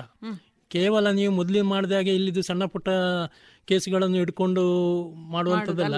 ನೀವು ಸಹ ಮಿಲಿಟರಿ ಅವರ ಅಂತದೇ ಕೆಲಸ ಕಾರ್ಯಗಳನ್ನು ನಿರ್ವಹಿಸುವ ಅಗತ್ಯತೆ ಮತ್ತು ಅನಿವಾರ್ಯತೆ ಇದೆ. ಇದೆ ಅಂತ. ಅದರ ಅವರ ಎಚ್ಚರಿಕೆ ಕೊಟ್ಟರು ಈಗ ಇಲ್ಲಿ ನಡೆಯುವಂಥದ್ದು ಫೋರ್ತ್ ಜನರೇಷನ್ ಯುದ್ಧ. ಅಂದ್ರೆ ಒಂದು ಆರ್ಥಿಕತೆಯನ್ನು ಧ್ವಂಸ ಮಾಡುವಂತ ಯುದ್ಧ. ಹೌದು.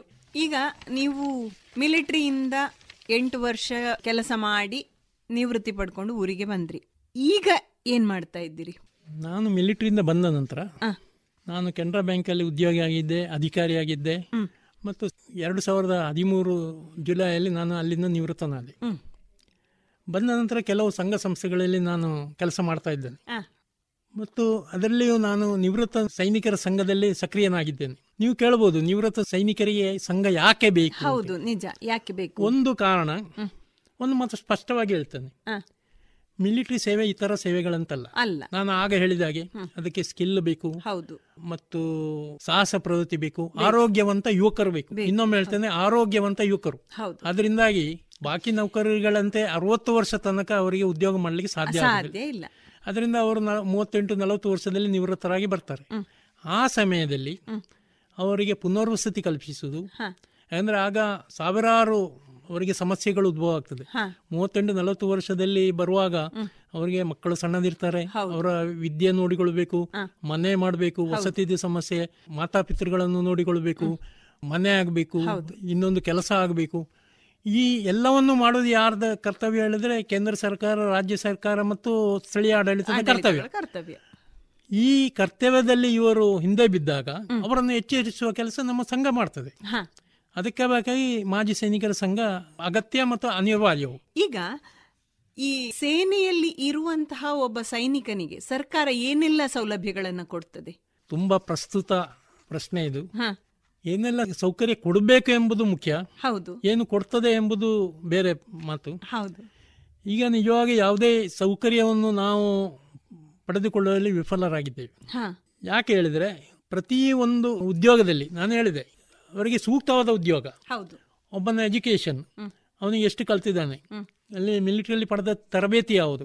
ಅದನ್ನೆಲ್ಲ ಪರಿಗಣಿಸಿ ಉದ್ಯೋಗ ಕೊಡಬೇಕು. ಈಗ ಸದ್ಯಕ್ಕೆ ಏನು ನಡೀತಾ ಇದೆ ಹೇಳಿದ್ರೆ ಅವ ಅಲ್ಲಿ ಮಿಲಿಟರಿಯಿಂದ ಬಂದ ಹೇಳಿದ್ರೆ ಎ ಟಿ ಎಂ ಅಲ್ಲಿ ಗಾರ್ಡ್ ಆಗಿ ಸೇರು. ಅಥವಾ ಎಲ್ಲಾದರೂ ಅಂಗಡಿಯನ್ನು ಕಾಯುವುದು. ಇದು ಸೈನಿಕರನ್ನು ಅಪಮಾನಿಸುವಂತ ಒಂದು ಕೆಲಸ. ಖಂಡಿತ ನಾನು ಹೇಳ್ತೇನೆ. ಅದಲ್ಲದೆ ಅವರಿಗೆ ಈಗ ಆ ಸಮಯದಲ್ಲಿ ಬರುವಾಗ ಸ್ವಲ್ಪ ಆಸ್ತಿ ಏನಾದರೂ ವ್ಯವಸಾಯ ಮಾಡಿ ಬದುಕುದಾದ್ರೆ ಒಂದು ಹತ್ತು ಎಕರೆ ಜಾಗ ಕೊಡಬೇಕು ಅಂತ ಉಂಟು. ಅದರಲ್ಲಿ ಸ್ವಲ್ಪ ವೆಟ್ ಲ್ಯಾಂಡ್ ಇಲ್ಲದ್ರೆ ಡ್ರೈ ಲ್ಯಾಂಡ್ ಆದರೂ ಕೊಟ್ಟು ಅವರು ಅಭಿವೃದ್ಧಿ ಮಾಡಿ ಬದುಕಲಿ ಅಂತೇಳಿ ಉಂಟು. ಪುನರ್ವಸತಿ ಕಲ್ಪಿಸಲೇಬೇಕು ಅಂತ ಉಂಟು. ತುಂಬಾ ಕೆಲಸಗಳು ಉಂಟು. ಆದರೆ ನಮ್ಮಲ್ಲಿ ಒಂದು ಈ ವೋಟ್ ಬ್ಯಾಂಕ್ ರಾಜಕೀಯ ಅಂತೇಳಿ ಖಂಡಿತ ಹೇಳ್ಬೋದು. ನಮಗೆ ಏನು ಕೊಡಬೇಕು ಅದನ್ನು ಕೊಡ್ತಾ ಇಲ್ಲ. ನಾವು ಒತ್ತಾಯ ಮಾಡ್ತಾ ಇದ್ದೇವೆ. ಪುನರ್ವಸತಿ ಕಲ್ಪಿಸುವುದು ಇವರ ಆಬ್ಲಿಗೇಟರಿ ಡ್ಯೂಟಿ. ಕೊಡಲೇಬೇಕು. ಅದನ್ನು ನಾನು ಈ ಮೂಲಕ ಸಹ ಒತ್ತಾಯಿಸ್ತೇನೆ. ಅದನ್ನು ಒಂದು ಶಿಸ್ತಿನ ರೀತಿಯಲ್ಲಿ. ಅದು ಒಂದು ಯಾಕೆ ಕೊಡಲಿಲ್ಲ ಅಂತ ಹೇಳಿದ್ರೆ ಅದನ್ನು ಕೇಳುವಂತಹ ಒಂದು ಸಂಸ್ಥೆ ಬೇಕು. ಅದನ್ನು ಕ್ವಶನ್ ಮಾಡುವಂಥದ್ದು. ಬಂದ ಪ್ರತಿಯೊಬ್ಬನಿಗೂ ಪುನರ್ವಸತಿ ಯಾಕೆ ಕಲ್ಪಿಸಲಿಲ್ಲ ಅಂತೇಳಿ ಕೇಳುವಂತ ಒಂದು ಸಂಸ್ಥೆಯನ್ನು ಇವರು ಹುಟ್ಟು ಹಾಕಲೇಬೇಕು. ನೀವು ಅದನ್ನೇ ಹೇಳ್ತಾ ಇರೋದು. ಅಲ್ಲ ನಾನು ಮಿಲಿಟರಿಯಿಂದ ನಿವೃತ್ತಿ ಆಗಿ ಬಂದ ನಂತರದಲ್ಲಿ ಸಿಗುವಂತಹ ಅಥವಾ ಕೊಡಬೇಕಾಗಿರುವ ಸೌಲಭ್ಯಗಳಾಯ್ತು. ಈ ಮಿಲಿಟರಿಯಲ್ಲಿ ಇರುವಂತ ಸಂದರ್ಭದಲ್ಲಿಯೇ ಆ ವ್ಯಕ್ತಿಯ ಆಹಾರ ವಿಹಾರಗಳಾಗಿರ್ಬೋದು ಅಥವಾ ಅವನಿಗೆ ಮನರಂಜನೆಗಳಾಗಿರ್ಬೋದು ಈ ರೀತಿಯ ಸೌಲಭ್ಯಗಳನ್ನು ಮಿಲಿಟರಿಯಲ್ಲಿರುವಂತಹ ವ್ಯಕ್ತಿಗಳಿಗೆ ಸರ್ಕಾರ ಹೇಗೆ ಒದಗಿಸ್ತದೆ ಅಂತ? ಸರಿ ಮಿಲಿಟರಿಯಲ್ಲಿ ಇರುವಾಗ ನಮಗೆ ಅಂತ ಕೊರತೆ ಏನು ಇರುವುದಿಲ್ಲ. ಹ. ಎಲ್ಲದರಲ್ಲೂ ಒಳ್ಳೆ ಆಹಾರ ಸಿಗ್ತದೆ. ಆದರೆ ನಾವು ಒಗ್ಗಿಕೊಳ್ಬೇಕು ಎಲ್ಲದಕ್ಕೂ. ಹ. ಒಂದು ಯಾವ ತರಹದ ಆಹಾರ ವಿಹಾರಗಳಿರ್ತವೆ ಅಲ್ಲಿ? ಆಹಾರ ವಿಹಾರ ಎಂದ್ರೆ ಇಲ್ಲಿ ಏನಾಗ್ತದೆ? ಬೇರೆ ಬೇರೆ ಕಡೆಗಳಿಂದ ಬೇರೆ ಬೇರೆ ಕಡೆ ಬರುವಾಗ ಎಲ್ಲೆಲ್ಲರಿಗೂ ಒಬ್ಬೊಬ್ಬರಿಗೆ ಬೇಕಾದಾಗ ಒಂದೊಂದು ಮಾಡ್ಲಿಕ್ಕೆ ಸಾಧ್ಯ ಇಲ್ಲ. ಈಗ ನಮ್ಮ ಊರಲ್ಲೇ ತಗೊಳ್ಳಿ. ಹೌದು. ಇಲ್ಲಿ ಕುಚಲಕ್ಕಿ ಅಭ್ಯಾಸ ಆಗಿದೆ ಅಂತ ಹೇಳಿ ಹೇಳಿ ನಾವು expect ಕಾಶ್ಮೀರಕ್ಕೆ ಹೋಗಿ ಕುಚಲಕ್ಕಿ ಕೊಡು ಅಂತ ಹೇಳಿ ಹೇಳಿದ್ರೆ ಆಗುದಿಲ್ಲ. ಅದೇ. ಅಂದ್ರೆ ನಾವು ಹೊಂದಿಕೊಳ್ಬೇಕಾಗ್ತದೆ. ಹೊಂದಿಕೊಳ್ಳುವಂತ ಅಭ್ಯಾಸ ಇದ್ರೆ ನೀವು ಎಲ್ಲಾ ಆಹಾರವನ್ನು ನೀವು ಖುಷಿಯಿಂದ ತಿನ್ನಲಿಕ್ಕೆ ಶುರು ಮಾಡಿದ್ರೆ ಅದು ಒಳ್ಳೇದು. ಮತ್ತು ಅದು ಫೀಸಿಬಲ್ ಆಲ್ಸೋ ನೀವು ಎಲ್ಲವನ್ನು ನನಗೆ ಬೇಕಾದಾಗೆ ಮಾಡು ಅಂತಲೇ ಹೇಳಿದ್ರೆ. ಅದು ನಮಗೆ ಸೇರ್ಬೇಕಾದ್ರೆ ನಮಗೆ ಸಾಧಾರಣ ಅಂದಾಜು ಆಗ್ತದೆ. ನಾವೆಲ್ಲದಕ್ಕೂ ಒಗ್ಗಿಕೊಳ್ಬೇಕಾಗ್ತದೆ. ಒಗ್ಗಿಕೊಳ್ತೇವೆ ಮನರಂಜನೆಗೆ ಅಲ್ಲಿ ಏನೆಲ್ಲ ಮನೋರಂಜನೆಗೆ ಈಗ ನಾನು ಮಿಲಿಟರಿ ಬಿಟ್ಟು ನಲವತ್ತು ವರ್ಷ ಆಯ್ತು ಹೆಚ್ಚು ಕಡಿಮೆ. ಆದ್ರೆ ಮನೋರಂಜನೆಗೆ ತೊಂದರೆ ಏನಿಲ್ಲ. ಅಲ್ಲಿ ಕೆಲವು ಕಡೆ ಸಿನಿಮಾ ಹಾಲ್ಗಳು ಇರ್ತವೆ. ಮತ್ತು ಬೇರೆ ಬೇರೆ ಅದು ಮನೋರಂಜನೆಗೆ ಮತ್ತು ಕ್ಲಬ್ಗಳು ಇರ್ತವೆ. ಮೆಸ್ ಇರ್ತದೆ. ಬೇರೆ ಬೇರೆ ಮಟ್ಟಿಗೆ ಮಟ್ಟಿಗೆ ಏನು ಕೊರತೆ ಅಂತೇಳಿ ನನಗೆ ಕಾಣಲಿಲ್ಲ. ಈಗ ಒಬ್ಬ ವ್ಯಕ್ತಿಗೆ ಸೈನ್ಯದಲ್ಲಿ ಇರುವವನಿಗೆ ದಿನದಲ್ಲಿ ವಿಶ್ರಾಂತಿ ಮತ್ತು ಕೆಲಸದ ಸಮಯ ಹೇಗೆ ಇರ್ತದೆ? ವಿಶ್ರಾಂತಿ ಮತ್ತು ಕೆಲಸದ ಸಮಯ ಅದು ಬೇರೆ ಬೇರೆ ವಿಷಯಗಳ ಮೇಲೆ ನಿರ್ಭರ ಆಗುತ್ತೆ ಹಾ. ಈಗ ಸಾಮಾನ್ಯ ದಿನಗಳಲ್ಲಿ ಏನು ದೊಡ್ಡ ಕೆಲಸ ಇಲ್ಲ ಅಂತಲೇ ಆದರೆ ನಿಮಗೆ ನಾರ್ಮಲ್ ಒಂದು ಏಳೆಂಟು ಗಂಟೆ ಕೆಲಸ ಮಾಡಿ ನೀವು ಆರಾಮಾಗಿರ್ಬೋದು ಎಲ್ಲ. ಆದರೆ ಇನ್ ಕೇಸ್ ಆಫ್ ಎಮರ್ಜೆನ್ಸಿ ನೀವು ನಾನು ಇಷ್ಟೇ ಗಂಟೆ ಕೆಲಸ ಮಾಡ್ತೇನೆ ಇಷ್ಟು ಗಂಟೆ ನಂತರ ಮಾಡೋದಿಲ್ಲ ಹೇಳುವುದಿಲ್ಲ ಈಗ ನಾವು ಪೊಲೀಸ್ ಡಿಪಾರ್ಟ್ಮೆಂಟಲ್ಲಿ ನೋಡ್ಬೋದು. ಅವರಿಗೆ ಒಂದು ದಿನವೂ ಶಟರ್ ಕ್ಲೋಸ್ ಮಾಡಿ ಕ್ಲೋಸ್ ಮಾಡುವ ಅವಕಾಶ ಇಲ್ಲ. ಹಾಗೆ ಮಿಲಿಟರಿಯಲ್ಲಿ ಸಹ. ನಾವು ಇಪ್ಪತ್ನಾಲ್ಕು ಗಂಟೆಯೂ ನಾವು ಸಣ್ಣದ ರೀತಿಯಲ್ಲಿ ಇರಬೇಕಾಗ್ತದೆ. ಆ ರೆಸ್ಟ್ ಸಪರೇಟ್ ರೆಸ್ಟ್ ಆಗಲಿ ನಿಮಗೆ ಮನೋರಂಜನೆ ಬೇಕೇ ಬೇಕು ಅಥವಾ ನಮಗೆ ತಿಂಡಿ ಇಷ್ಟೊತ್ತಿಗೆ ಸಿಕ್ಕಲೇಬೇಕು ಇದಕ್ಕೆಲ್ಲ ನಾವು ಅಡ್ಜಸ್ಟ್ ಆಗಿಕೊಳ್ಬೇಕಾಗ್ತದೆ. ಈಗ ಯುದ್ಧಕ್ಕೆ ಹೋದಂತ ಸಂದರ್ಭದಲ್ಲಿ ಎಷ್ಟೆಷ್ಟೋ ದಿನ ನಾವು ದೂರ ದೂರದ ಪ್ರದೇಶಗಳಲ್ಲಿ ಗುಡ್ಡಗಾಡುಗಳಲ್ಲೆಲ್ಲ ಇರಬೇಕಾಗ್ತದೆ. ಆ ಸಮಯಕ್ಕೆ ಊಟದ ಆಹಾರದ ವ್ಯವಸ್ಥೆ ಹೇಗೆ? ಆ ಸಮಯದಲ್ಲಿ ಊಟದ ಆಹಾರದ ವ್ಯವಸ್ಥೆ ಸಿಗ್ತದೆ. ಆದರೆ ಸಿಕ್ಕಲೇಬೇಕು ಅಂತ ಇಲ್ಲ. ಅದರಿಂದಾಗಿ ನಾವು ಕೆಲವು ಬಿಸ್ಕೆಟ್ಗಳನ್ನು ಕೆಲವು ಸಕ್ಕರ್ ಪಾರ್ ಅಂತ ಹೇಳ್ತಾರೆ. ಅದನ್ನು ಒಂದು ಇಟೇಬಲ್ಸ್ ಕೆಲವು ಎಮರ್ಜೆನ್ಸಿಯಲ್ಲಿ. ಸಿಕ್ಕದಿದ್ರೆ ಅಂತೇಳಿ ನಾವು ಅದನ್ನು ಒಟ್ಟಿಗೆ ತಕೊಂಡು ಹೋಗ್ತಿರ್ತೇವೆ ನೀರು ತಕೊಂಡು ಹೋಗಿರ್ತೇವೆ ಸಾಮಾನ್ಯವಾಗಿ ಸಿಗ್ತದೆ. ನಮ್ಮ ಒಟ್ಟಿಗೆ ಮೆಸ್ಸು ಮೂವ್ ಆಗ್ತದೆ. ಅಡಿಗೆಯವರು ಇರ್ತಾರೆ. ಆದ್ರೆ ಸಿಕ್ಲೇಬೇಕು ಅಂತ ಇಲ್ಲ. ಅವರು ಒಂದು ಕಡೆ ಇದ್ರೆ ನಾವು ಎಲ್ಲೋ ಒಂದು ಕಡೆ ಇರ್ಬೋದು. ಒಂದು ಎರಡು ಮೂರು ದಿನ ಏನು ಸಿಕ್ಕದೆ ಇರ್ಬೋದು. ಆದಾಗ ನಾವು ಅದನ್ನು ನಾವು ಅಭ್ಯಾಸ ಮಾಡಿಕೊಳ್ಬೇಕಾಗ್ತದೆ ಮ್ಯಾನೇಜ್ ಮಾಡಿಕೊಳ್ಬೇಕಾಗ್ತದೆ. ಹ್ಮ್. ಒಂದೆರಡು ದಿನ ಆಹಾರ ಇಲ್ಲದೆಯೂ ಮ್ಯಾನೇಜ್ ಮಾಡುವಂತ ಒಂದು ಅಭ್ಯಾಸ ಬೆಳೆಸಿಕೊಳ್ಬೇಕು. ಇದನ್ನೇ ನಾವು ಎಕ್ಸ್ಪೀರಿಯನ್ಸ್ ಹೇಳುದು. ಹೌದು. ಅಲ್ಲ ಈಗ ಆಹಾರ ಮಾತ್ರ ಅಲ್ಲ ಅದು ನಮ್ಮ ದೈನಂದಿನ ಚಟುವಟಿಕೆಗಳು ಸಂಪೂರ್ಣವಾಗಿ ಬದಲಾಗ್ತವೆ. ಖಂಡಿತ. ಹ, ಆಗ ಆರೋಗ್ಯದಲ್ಲಿ ಏರುಪೇರಾಗುವ ಸಾಧ್ಯತೆಗಳು ಕೂಡ ಇರ್ತವೆ. ಇಂಥ ಸಂದರ್ಭದಲ್ಲಿ ಹೇಗೆ ನಿಭಾಯಿಸಲಿಕ್ಕೆ ಸಾಧ್ಯ ಅಲ್ಲಿ? ಆರೋಗ್ಯ ಏರುಪೇರಾದರೆ ಆದರೆ ಹೆಚ್ಚು ಕಡಿಮೆ ನಮ್ಮ ಜೊತೆಗೇನೆ ವೈದ್ಯರು ಇರ್ತಾರೆ. ಆದರೆ ನಿಮ್ಮ ಜೊತೆ ಯಾವಾಗಲೂ ವೈದ್ಯರು ಇರಬೇಕು ಅಂತ ಏನು ಅನಿವಾರ್ಯತೆ ಇಲ್ಲ. ಇಲ್ಲ. ಸಾಧ್ಯವೂ ಇಲ್ಲ ಹೌದು. ತಕ್ಕ ಮಟ್ಟಿಗೆ. ಈಗ ಎಲ್ಲೋ ಒಂದು ಕಡೆ ಇವರು ಹೋಗಿರ್ತಾರೆ ಅಲ್ಲಿ ವೈದ್ಯರು ಇರುವುದಿಲ್ಲ. ಅವರು ನಮ್ಮ ಹೆಲಿಕಾಪ್ಟರ್ ಹೋಗಿ ಅವರನ್ನು ಏರ್ ಲಿಫ್ಟ್ ಮಾಡಿ ಎಲ್ಲಿ ವೈದ್ಯರು ಇರ್ತಾರೋ ಅಲ್ಲಿಗೆ ಆ ಕ್ಯಾಂಪಿಗೆ ತಂದು ಅವರಿಗೆ ಸೂಕ್ತವಾದ ಟ್ರೀಟ್ಮೆಂಟ್ ಕೊಡ್ತದೆ. ಆದರೆ ಎಲ್ಲವೂ ಆರಾಮಾಗಿ ಆಗ್ತದೆ ಅಂತೇಳಿ ಹೇಳಿಕೆ ಬರುವುದಿಲ್ಲ. ಅದಕ್ಕೆ ಹೇಳುದು ಮಿಲಿಟರಿ ಸೇವೆ ಅಂತೇಳಿ. ಸಿವಿಲ್ ಮತ್ತು ಮಿಲಿಟರಿಗೆ ವ್ಯತ್ಯಾಸ ಇರುವುದಿದೆ ತುಂಬಾ ವ್ಯತ್ಯಾಸ ಇದೆ. ಇವತ್ತಿನ ಯುವಕರಿಗೆ ನೀವು ಏನು ಹೇಳಲಿಕ್ಕೆ ಇಷ್ಟಪಡ್ತೀರಿ? ನಮ್ಮ ಯುವ ಜನತೆ. ನಮ್ಮ ಯುವಕರಿಗೆ ಮತ್ತು ಯುವ ಜನತೆಗೆ. ಹ. ನಾನು ಒಂದು ಸ್ಪಷ್ಟವಾಗಿ ಹೇಳಲಿಕ್ಕೆ ಬಯಸ್ತೇನೆ. ದೇಶಕ್ಕೆ ಸ್ವಾತಂತ್ರ್ಯ ಸಿಕ್ಕಿ ಎಪ್ಪತ್ತೈದು ವರ್ಷ ಆಯಿತು. ಆದರೂ ನಮ್ಮಲ್ಲಿ ಒಂದು ಕೊರತೆ ಅಂದರೆ ದೇಶಭಕ್ತಿಯ ಕೊರತೆ ಇದೆ. ಹೌದು. ಅದರಿಂದಾಗಿ ಭ್ರಷ್ಟಾಚಾರ ಲಂಚವತಾರ ಹಣಕ್ಕಾಗಿ ಏನೂ ಮಾಡಲು ಹೆಸದ ಜನರು ನಮ್ಮೊಂದಿಗಿದ್ದಾರೆ. ನಾವು ಇತರ ದೇಶಗಳನ್ನು ನೋಡಿ ಕಲಿಬೇಕು. ಇಸ್ರೇಲ್ ಉಂಟು. ಇಷ್ಟು ಸಣ್ಣ ದೇಶ. ಹೌದು. ಅದು ಸಾವಿರದ ಒಂಬೈನೂರ ನಲವತ್ತೆಂಟರಲ್ಲಿ ಸ್ವಾತಂತ್ರ್ಯ ಸಿಕ್ಕಿದ್ದು ಅದಕ್ಕೂ. ಆ ದೇಶದ ಎಲ್ಲ ಜನ ದೇಶಕ್ಕಾಗಿ ಏನು ತ್ಯಾಗ ಮಾಡಲು ರೆಡಿ ಇದ್ದಾರೆ. ಅದರಿಂದಾಗಿ ಆ ದೇಶವನ್ನು ಮುಟ್ಲಿಕ್ಕೆ ಯಾರಿಗೂ ಸಾಧ್ಯ ಆಗಲಿಲ್ಲ. ಮಣಿಸ್ಲಿಕ್ಕೆ ಯಾರಿಂದಲೂ ಸಾಧ್ಯ ಆಗಿಲ್ಲ ಅವರಿಂದ ನಾವು ಕಲಿಬೇಕಾಗ್ತದೆ. ಅದರಿಂದ ನಾನು ಹೇಳೋದಂದ್ರೆ ಒಂದು ಎಚ್ಚೆತ್ತ ಸಮಾಜ. ಒಂದು ಜಾಗೃತ ಸಮಾಜ. ನಿರ್ಮಿಸಲಿಕ್ಕೆ ಯುವಕರು ಮತ್ತು ನಾಗರಿಕರು ಬೆಂಬಲ ಕೊಡಬೇಕು ಅಂತೇಳಿ ಕೇಳಿಕೊಳ್ತೇನೆ. ಮತ್ತು ಇದರೊಟ್ಟಿಗೆ ನಾನೊಂದು ವಿಷಯ ಇನ್ನೊಂದು ನನಗೆ ಅಟಲ್ ಬಿಹಾರ್ ವಾಜಪೇಯಿ ಅವರು ಸಾಧಾರಣ ನಲವತ್ತು ವರ್ಷದ ಮೊದಲು ಅಂಬಲದಲ್ಲಿ ಹೇಳಿದ ಒಂದು ಮಾತು ನೆನಪ ಬರ್ತಾ ಇದೆ. ಅವರು ದಂಡು ಪ್ರದೇಶಕ್ಕೆ ಭೇಟಿ ನೀಡಿ ಒಂದು ಲಯಬದ್ಧವಾಗಿ ಒಂದು ವಾಕ್ಯವನ್ನು ಹೇಳಿದರು. ಈ ಸಮಯದಲ್ಲಿ ಅದು ಪ್ರಸ್ತುತ ಅಂತೇಳಿ ಹೇಳಿ ನಾನು ಅದನ್ನು ಹೇಳ್ತೇನೆ. ಅವರು ಹೇಳಿದ್ದು ಜವಾನ್ ಜಾಗೆ जवानों का सेनापति जागे सेनापतियों का नेता जगे नेता को चुनने वाले जनता जगे ಜಗ್ ಜಗತೇ ರಹಿ ಈ ಎಲ್ಲರೂ ಎಚ್ಚತ್ರೆ ಎಲ್ಲರೂ ಈಗ ಸೇನೆಯಲ್ಲಿರುವವರು ಮಾತ್ರ ಅಲ್ಲ ಕೊನೆಗೆ ವೋಟ್ ಹಾಕುವಂತ ಜನರು ಜನರು ಎಚ್ಚೆತ್ತರೆ ಮಾತ್ರ ಭಾರತಕ್ಕೆ ಉಜ್ವಲ ಭವಿಷ್ಯ ಇದೆ ಅಂತೇಳಿ ಹೇಳಿದ್ರು ಕೊನೆಯದಾಗಿ ನಾನು ಇದರೊಟ್ಟಿಗೆ ಒಂದು ಇನ್ನೊಂದು ಮಾತು ಹೇಳ್ತೇನೆ ಈಗ ಪುತ್ತೂರಿನಲ್ಲಿ ಸಾಧಾರಣ ನಾಲ್ಕು ವರ್ಷದ ಮೊದಲು ಒಂದು ಅಮರ್ ಜವಾನ್ ಜ್ಯೋತಿ ಅಂತೇಳಿ ಒಂದು ಸ್ಮಾರಕ ನಿರ್ಮಾಣ ಆಗಿದೆ ಅದೊಂದು ತ್ಯಾಗ ಬಲಿದಾನಗಳನ್ನು ಸಾಂಕೇತಿಸುವ ಒಂದು ಆಲಯ. ಪುತ್ತೂರಿನ ನಾಗರಿಕರು ವರ್ಷಕ್ಕೆ ಒಮ್ಮೆ ಆದರೂ ಆ ಆಲಯಕ್ಕೆ ಭೇಟಿ ಕೊಟ್ಟು ಹುತಾತ್ಮರಾದ ಯೋಧರನ್ನು ನೆನೆಯುವ ಮೂಲಕ ತಮ್ಮ ದೇಶ ನಿಷ್ಠೆಯನ್ನು ಪ್ರಕಟಿಸಬೇಕೆಂದು ಕಳಕಳಿಯಿಂದ ವಿನಂತಿಸ್ತೇನೆ. ಜೈ ಹಿಂದ್ ಜೈ ಭಾರತ್. ಒಳ್ಳೆಯದು ಇಷ್ಟು ಹೊತ್ತು ನಿಮ್ಮ ಸೇನಾ ಜೀವನದ ಒಂದಷ್ಟು ಅನುಭವಗಳನ್ನು ಮತ್ತು ಸೇವೆಗೆ ಹೋಗುವ ಯುವಕರಿಗೆ ಒಂದಷ್ಟು ಕಿವಿ ಮಾತುಗಳನ್ನು ನಮ್ಮ ಕೇಳುಗರ ಜೊತೆ ಹಂಚಿಕೊಂಡಿದ್ದೀರಿ. ತುಳಸಿದಾಸ್ ಅವರಿಗೆ ಅನಂತ ಧನ್ಯವಾದಗಳು. ನಮಸ್ಕಾರ. ನಮಸ್ಕಾರ.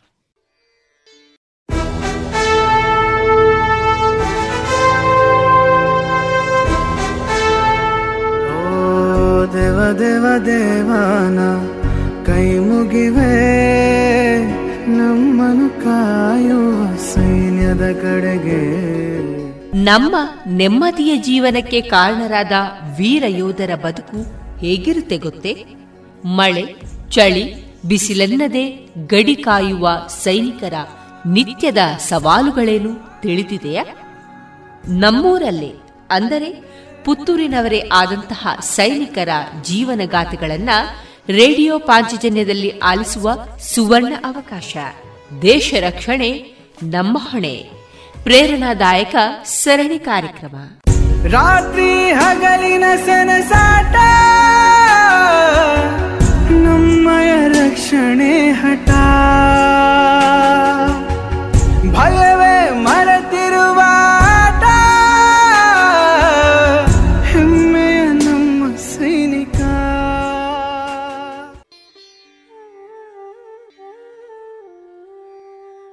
ಇದುವರೆಗೆ ದೇಶ ರಕ್ಷಣೆ ನಮ್ಮ ಹೊಣೆ. ವಿಶೇಷ ಸರಣಿ ಕಾರ್ಯಕ್ರಮದಲ್ಲಿ ಶ್ರೀಯುತ ತುಳಸಿದಾಸ್ ಅವರ ಮನದ ಮಾತುಗಳನ್ನು ಕೇಳಿದಿರಿ. ಇನ್ನು ಮುಂದಿನ ಗುರುವಾರದ ದೇಶ ರಕ್ಷಣೆ ನಮ್ಮ ಹೊಣೆ ವಿಶೇಷ ಸರಣಿ ಕಾರ್ಯಕ್ರಮದಲ್ಲಿ ಹೊಸ ಅತಿಥಿಯೊಂದಿಗೆ ಮತ್ತೆ ಭೇಟಿಯಾಗೋಣ. ಗುಣಮಟ್ಟದಲ್ಲಿ ಶ್ರೇಷ್ಠತೆ, ಹಣದಲ್ಲಿ ಗರಿಷ್ಠ ಉಳಿತಾಯ. Sneha silks and readymade Golwaru, Puttur. ಮದುವೆ ಚವಳಿ ಮತ್ತು ಫ್ಯಾಮಿಲಿ ಶೋರೂಮ್. ಎಲ್ಲಾ ಬ್ರಾಂಡೆಡ್ ಡ್ರೆಸ್ಗಳು ಅತ್ಯಂತ ಸ್ಪರ್ಧಾತ್ಮಕ ಮತ್ತು ಮಿತ ದರದಲ್ಲಿ ಲಭ್ಯ. Sneha silks and readymades. Shivaguru complex, Anjaneya ಮಂತ್ರಾಲಯದ ಬಳಿ, ಗೋಲ್ವಾರು, ಪುತ್ತೂರು.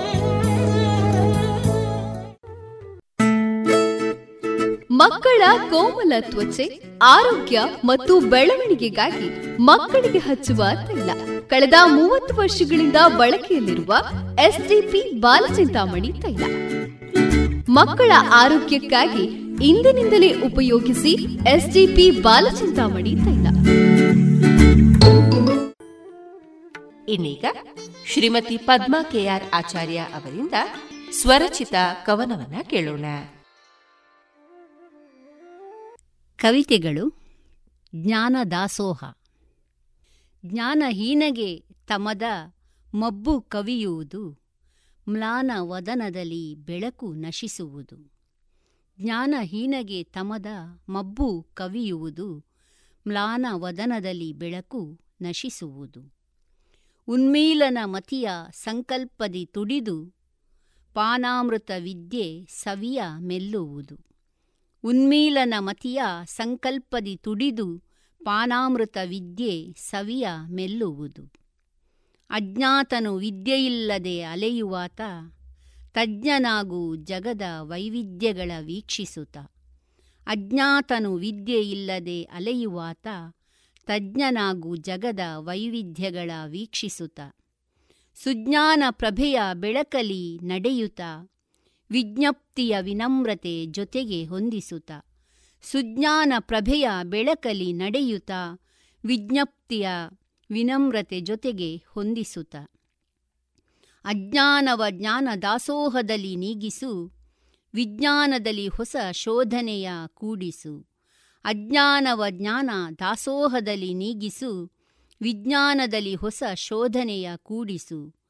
ವಿಜ್ಞಾಪನೆಯಲ್ಲಿ ವಿನೀತ ಭಾವವನಿರಿಸು ಆಜ್ಞೆಯಲು ಪ್ರೀತಿ ತುಂಬಿದರೆ ಸೊಗಸು. ವಿಜ್ಞಾಪನೆಯಲು ವಿನೀತ ಭಾವವನಿರಿಸು ಆಜ್ಞೆಯಲು ಪ್ರೀತಿ ತುಂಬಿದರೆ ಸೊಗಸು. ಕಡಲಿನ ಅಗಾಧತೆ ಜ್ಞಾನ ವಾರಿದಿಗಿಹುದು. ನಡೆ ನುಡಿ ಶುದ್ಧತೆಯ ಸಂಸ್ಕಾರ ನೀಡುತ್ತಿಹುದು ಕಡಲಿನ ಅಗಾಧತೆಯ ಜ್ಞಾನ ವಾರಿದಿಗಿಹುದು. ನಡೆನುಡಿ ಶುದ್ಧತೆಯ ಸಂಸ್ಕಾರ ನೀಡುತ್ತಿಹುದು ಮಡುಗದೆ ಕಲಿತುದ ಬರೆಯಲು ಕಬ್ಬ ಒರಳುವುದು, ದಿಡಗಿ ನಂದದಿ ಹೊಮ್ಮಿ ಮನವ ತಣಿಸುವುದು. ಮಡುಗದೆ ಕಲಿತುದ ಬರೆಯಲು ಕಬ್ಬ ಒರಳುವುದು, ದಿಡಗಿ ನಂದದಿ ಹೊಮ್ಮಿ ಮನವ ತಣಿಸುವುದು. ಇದುವರೆಗೆ ಶ್ರೀಮತಿ ಪದ್ಮಾ ಕೆಆರ್ ಆಚಾರ್ಯ ಅವರಿಂದ ಸ್ವರಚಿತ ಕವನವನ್ನ ಕೇಳಿದ್ರಿ. ಗುಣಮಟ್ಟದಲ್ಲಿ ಶ್ರೇಷ್ಠತೆ, ಹಣದಲ್ಲಿ ಗರಿಷ್ಠ ಉಳಿತಾಯ. Sneha silks and readymades, Golwaru, Puttur. ಮದುವೆ ಚವಳಿ ಮತ್ತು ಫ್ಯಾಮಿಲಿ ಶೂರು ಎಲ್ಲಾ ಬ್ರಾಂಡೆಡ್ ಡ್ರೆಸ್ಗಳು ಅತ್ಯಂತ ಸ್ಪರ್ಧಾತ್ಮಕ ಮತ್ತು ಮಿತ ದರದಲ್ಲಿ ಲಭ್ಯ. Sneha silks and readymades. Shivaguru complex, Anjaneya ಮಂತ್ರಾಲಯದ ಬಳಿ ಗೋಲ್ವಾರು, ಪುತ್ತೂರು.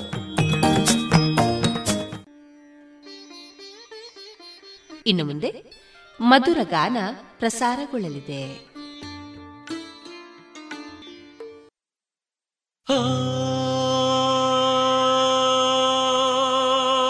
ಕರ್ಪೂರದ ಗೊಂಬೆ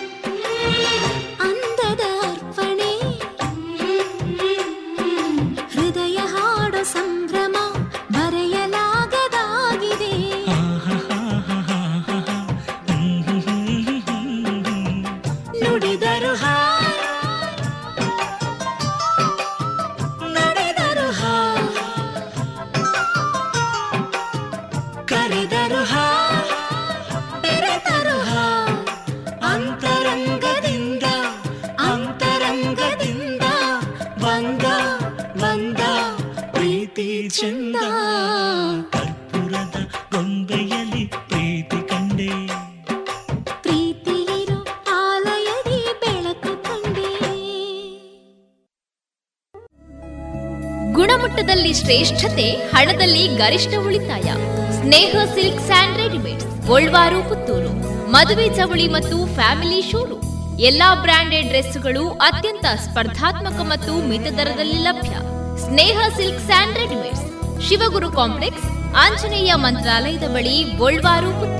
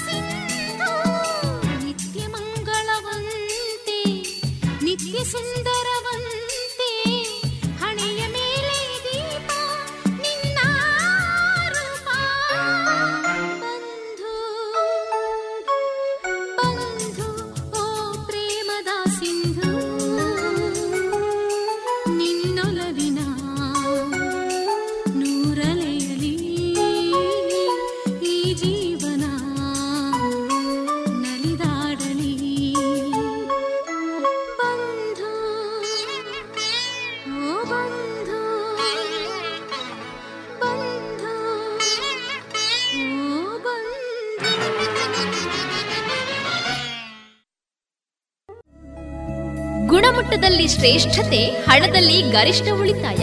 ಸ್ನೇಹ ಸಿಲ್ಕ್ ಸ್ಯಾಂಡ್ ರೆಡಿಮೇಡ್ಸ್ ಗೋಲ್ವಾರು, ಪುತ್ತೂರು. ಮದುವೆ ಚವಳಿ ಮತ್ತು ಫ್ಯಾಮಿಲಿ ಶೋರೂಮ್. ಎಲ್ಲಾ ಬ್ರಾಂಡೆಡ್ ಡ್ರೆಸ್ಗಳು ಅತ್ಯಂತ ಸ್ಪರ್ಧಾತ್ಮಕ ಮತ್ತು ಮಿತ ದರದಲ್ಲಿ ಲಭ್ಯ. Sneha silks and readymades. Shivaguru complex, Anjaneya ಮಂತ್ರಾಲಯದ ಬಳಿ ಗೋಲ್ವಾರು, ಪುತ್ತೂರು.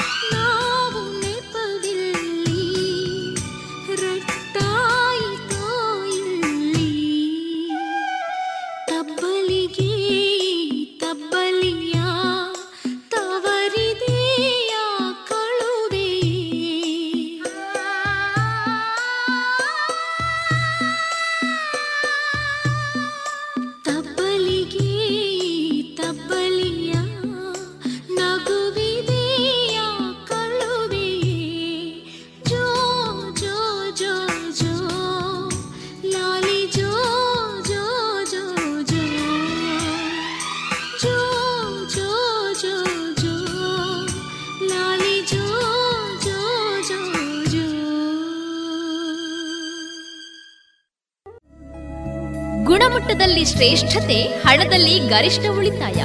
ಸ್ನೇಹ ಸಿಲ್ಕ್ ಸ್ಯಾಂಡ್ ರೆಡಿಮೇಡ್ ಗೋಲ್ವಾರು, ಪುತ್ತೂರು. ಮದುವೆ ಚವಳಿ ಮತ್ತು ಫ್ಯಾಮಿಲಿ ಶೋರೂಮ್. ಎಲ್ಲಾ ಬ್ರಾಂಡೆಡ್ ಡ್ರೆಸ್ಗಳು ಅತ್ಯಂತ ಸ್ಪರ್ಧಾತ್ಮಕ ಮತ್ತು ಮಿತ ದರದಲ್ಲಿ ಲಭ್ಯ. Sneha silks and readymades. Shivaguru complex, Anjaneya ಮಂತ್ರಾಲಯದ ಬಳಿ ಗೋಲ್ವಾರು, ಪುತ್ತೂರು.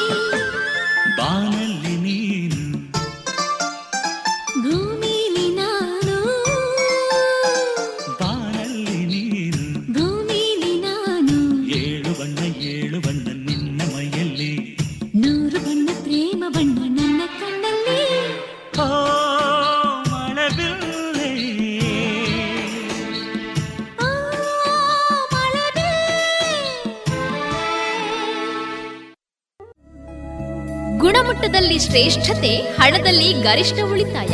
ಸ್ನೇಹ ಸಿಲ್ಕ್ ಸ್ಯಾಂಡ್ ರೆಡಿಮೇಡ್ಸ್, ಗೋಲ್ವಾರು, ಪುತ್ತೂರು. ಮದುವೆ ಚವಳಿ ಮತ್ತು ಫ್ಯಾಮಿಲಿ ಶೋರೂಮ್. ಎಲ್ಲಾ ಬ್ರಾಂಡೆಡ್ ಡ್ರೆಸ್ಗಳು ಅತ್ಯಂತ ಸ್ಪರ್ಧಾತ್ಮಕ ಮತ್ತು ಮಿತ ದರದಲ್ಲಿ ಲಭ್ಯ. Sneha silks and readymades. Shivaguru complex, Anjaneya ಮಂತ್ರಾಲಯದ ಬಳಿ ಗೋಲ್ವಾರು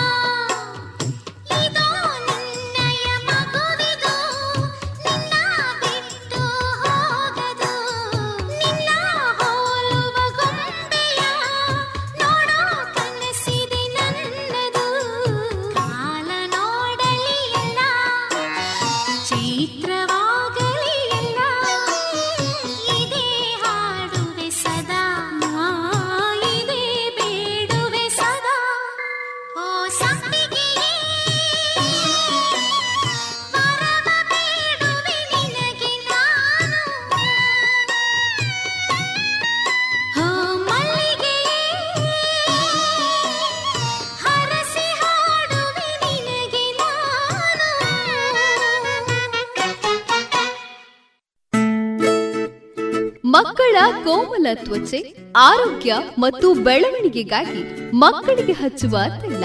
ಕಳೆದ ಮೂವತ್ತು ವರ್ಷಗಳಿಂದ ಬಳಕೆಯಲ್ಲಿರುವ ಎಸ್ಡಿಪಿ ಬಾಲಚಿಂತಾಮಣಿ ತೈಲ. ಮಕ್ಕಳ ಆರೋಗ್ಯಕ್ಕಾಗಿ ಇಂದಿನಿಂದಲೇ ಉಪಯೋಗಿಸಿ ಎಸ್ಡಿಪಿ ಬಾಲಚಿಂತಾಮಣಿ ತೈಲ.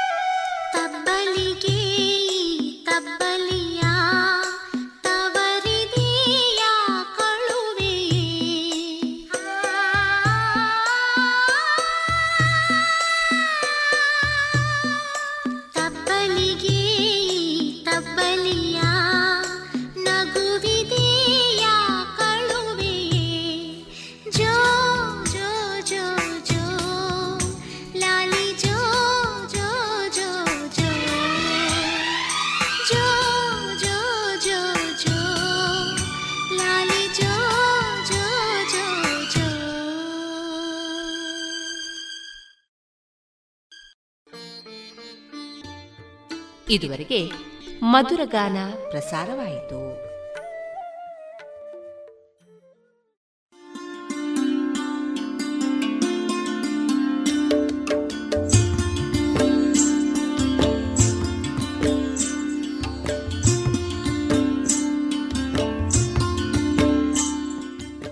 ರೇಡಿಯೋ ಪಾಂಚಜನ್ಯ ಸಮುದಾಯ ಬಾನುಲಿ ಕೇಂದ್ರದಿಂದ ನಿಮ್ಮ ಕಾರ್ಯಕ್ರಮಗಳು ಪ್ರಸಾರವಾಗಬೇಕೆ? ಹಾಗಿದ್ದರೆ ನಮ್ಮನ್ನು ಸಂಪರ್ಕಿಸಿ. ನಮ್ಮ ದೂರವಾಣಿ ಸಂಖ್ಯೆ ಸೊನ್ನೆ ಎಂಟು ಎರಡು ಐದು ಒಂದು, ಎರಡು ಒಂಬತ್ತು ಎಂಟು ನಾಲ್ಕು ಒಂಬತ್ತು ಒಂಬತ್ತು.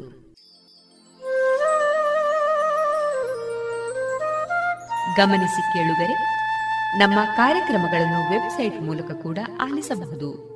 ನಮ್ಮ ವೆಬ್ಸೈಟ್ ವಿಳಾಸ W W W dot radio Panchajanya dot com.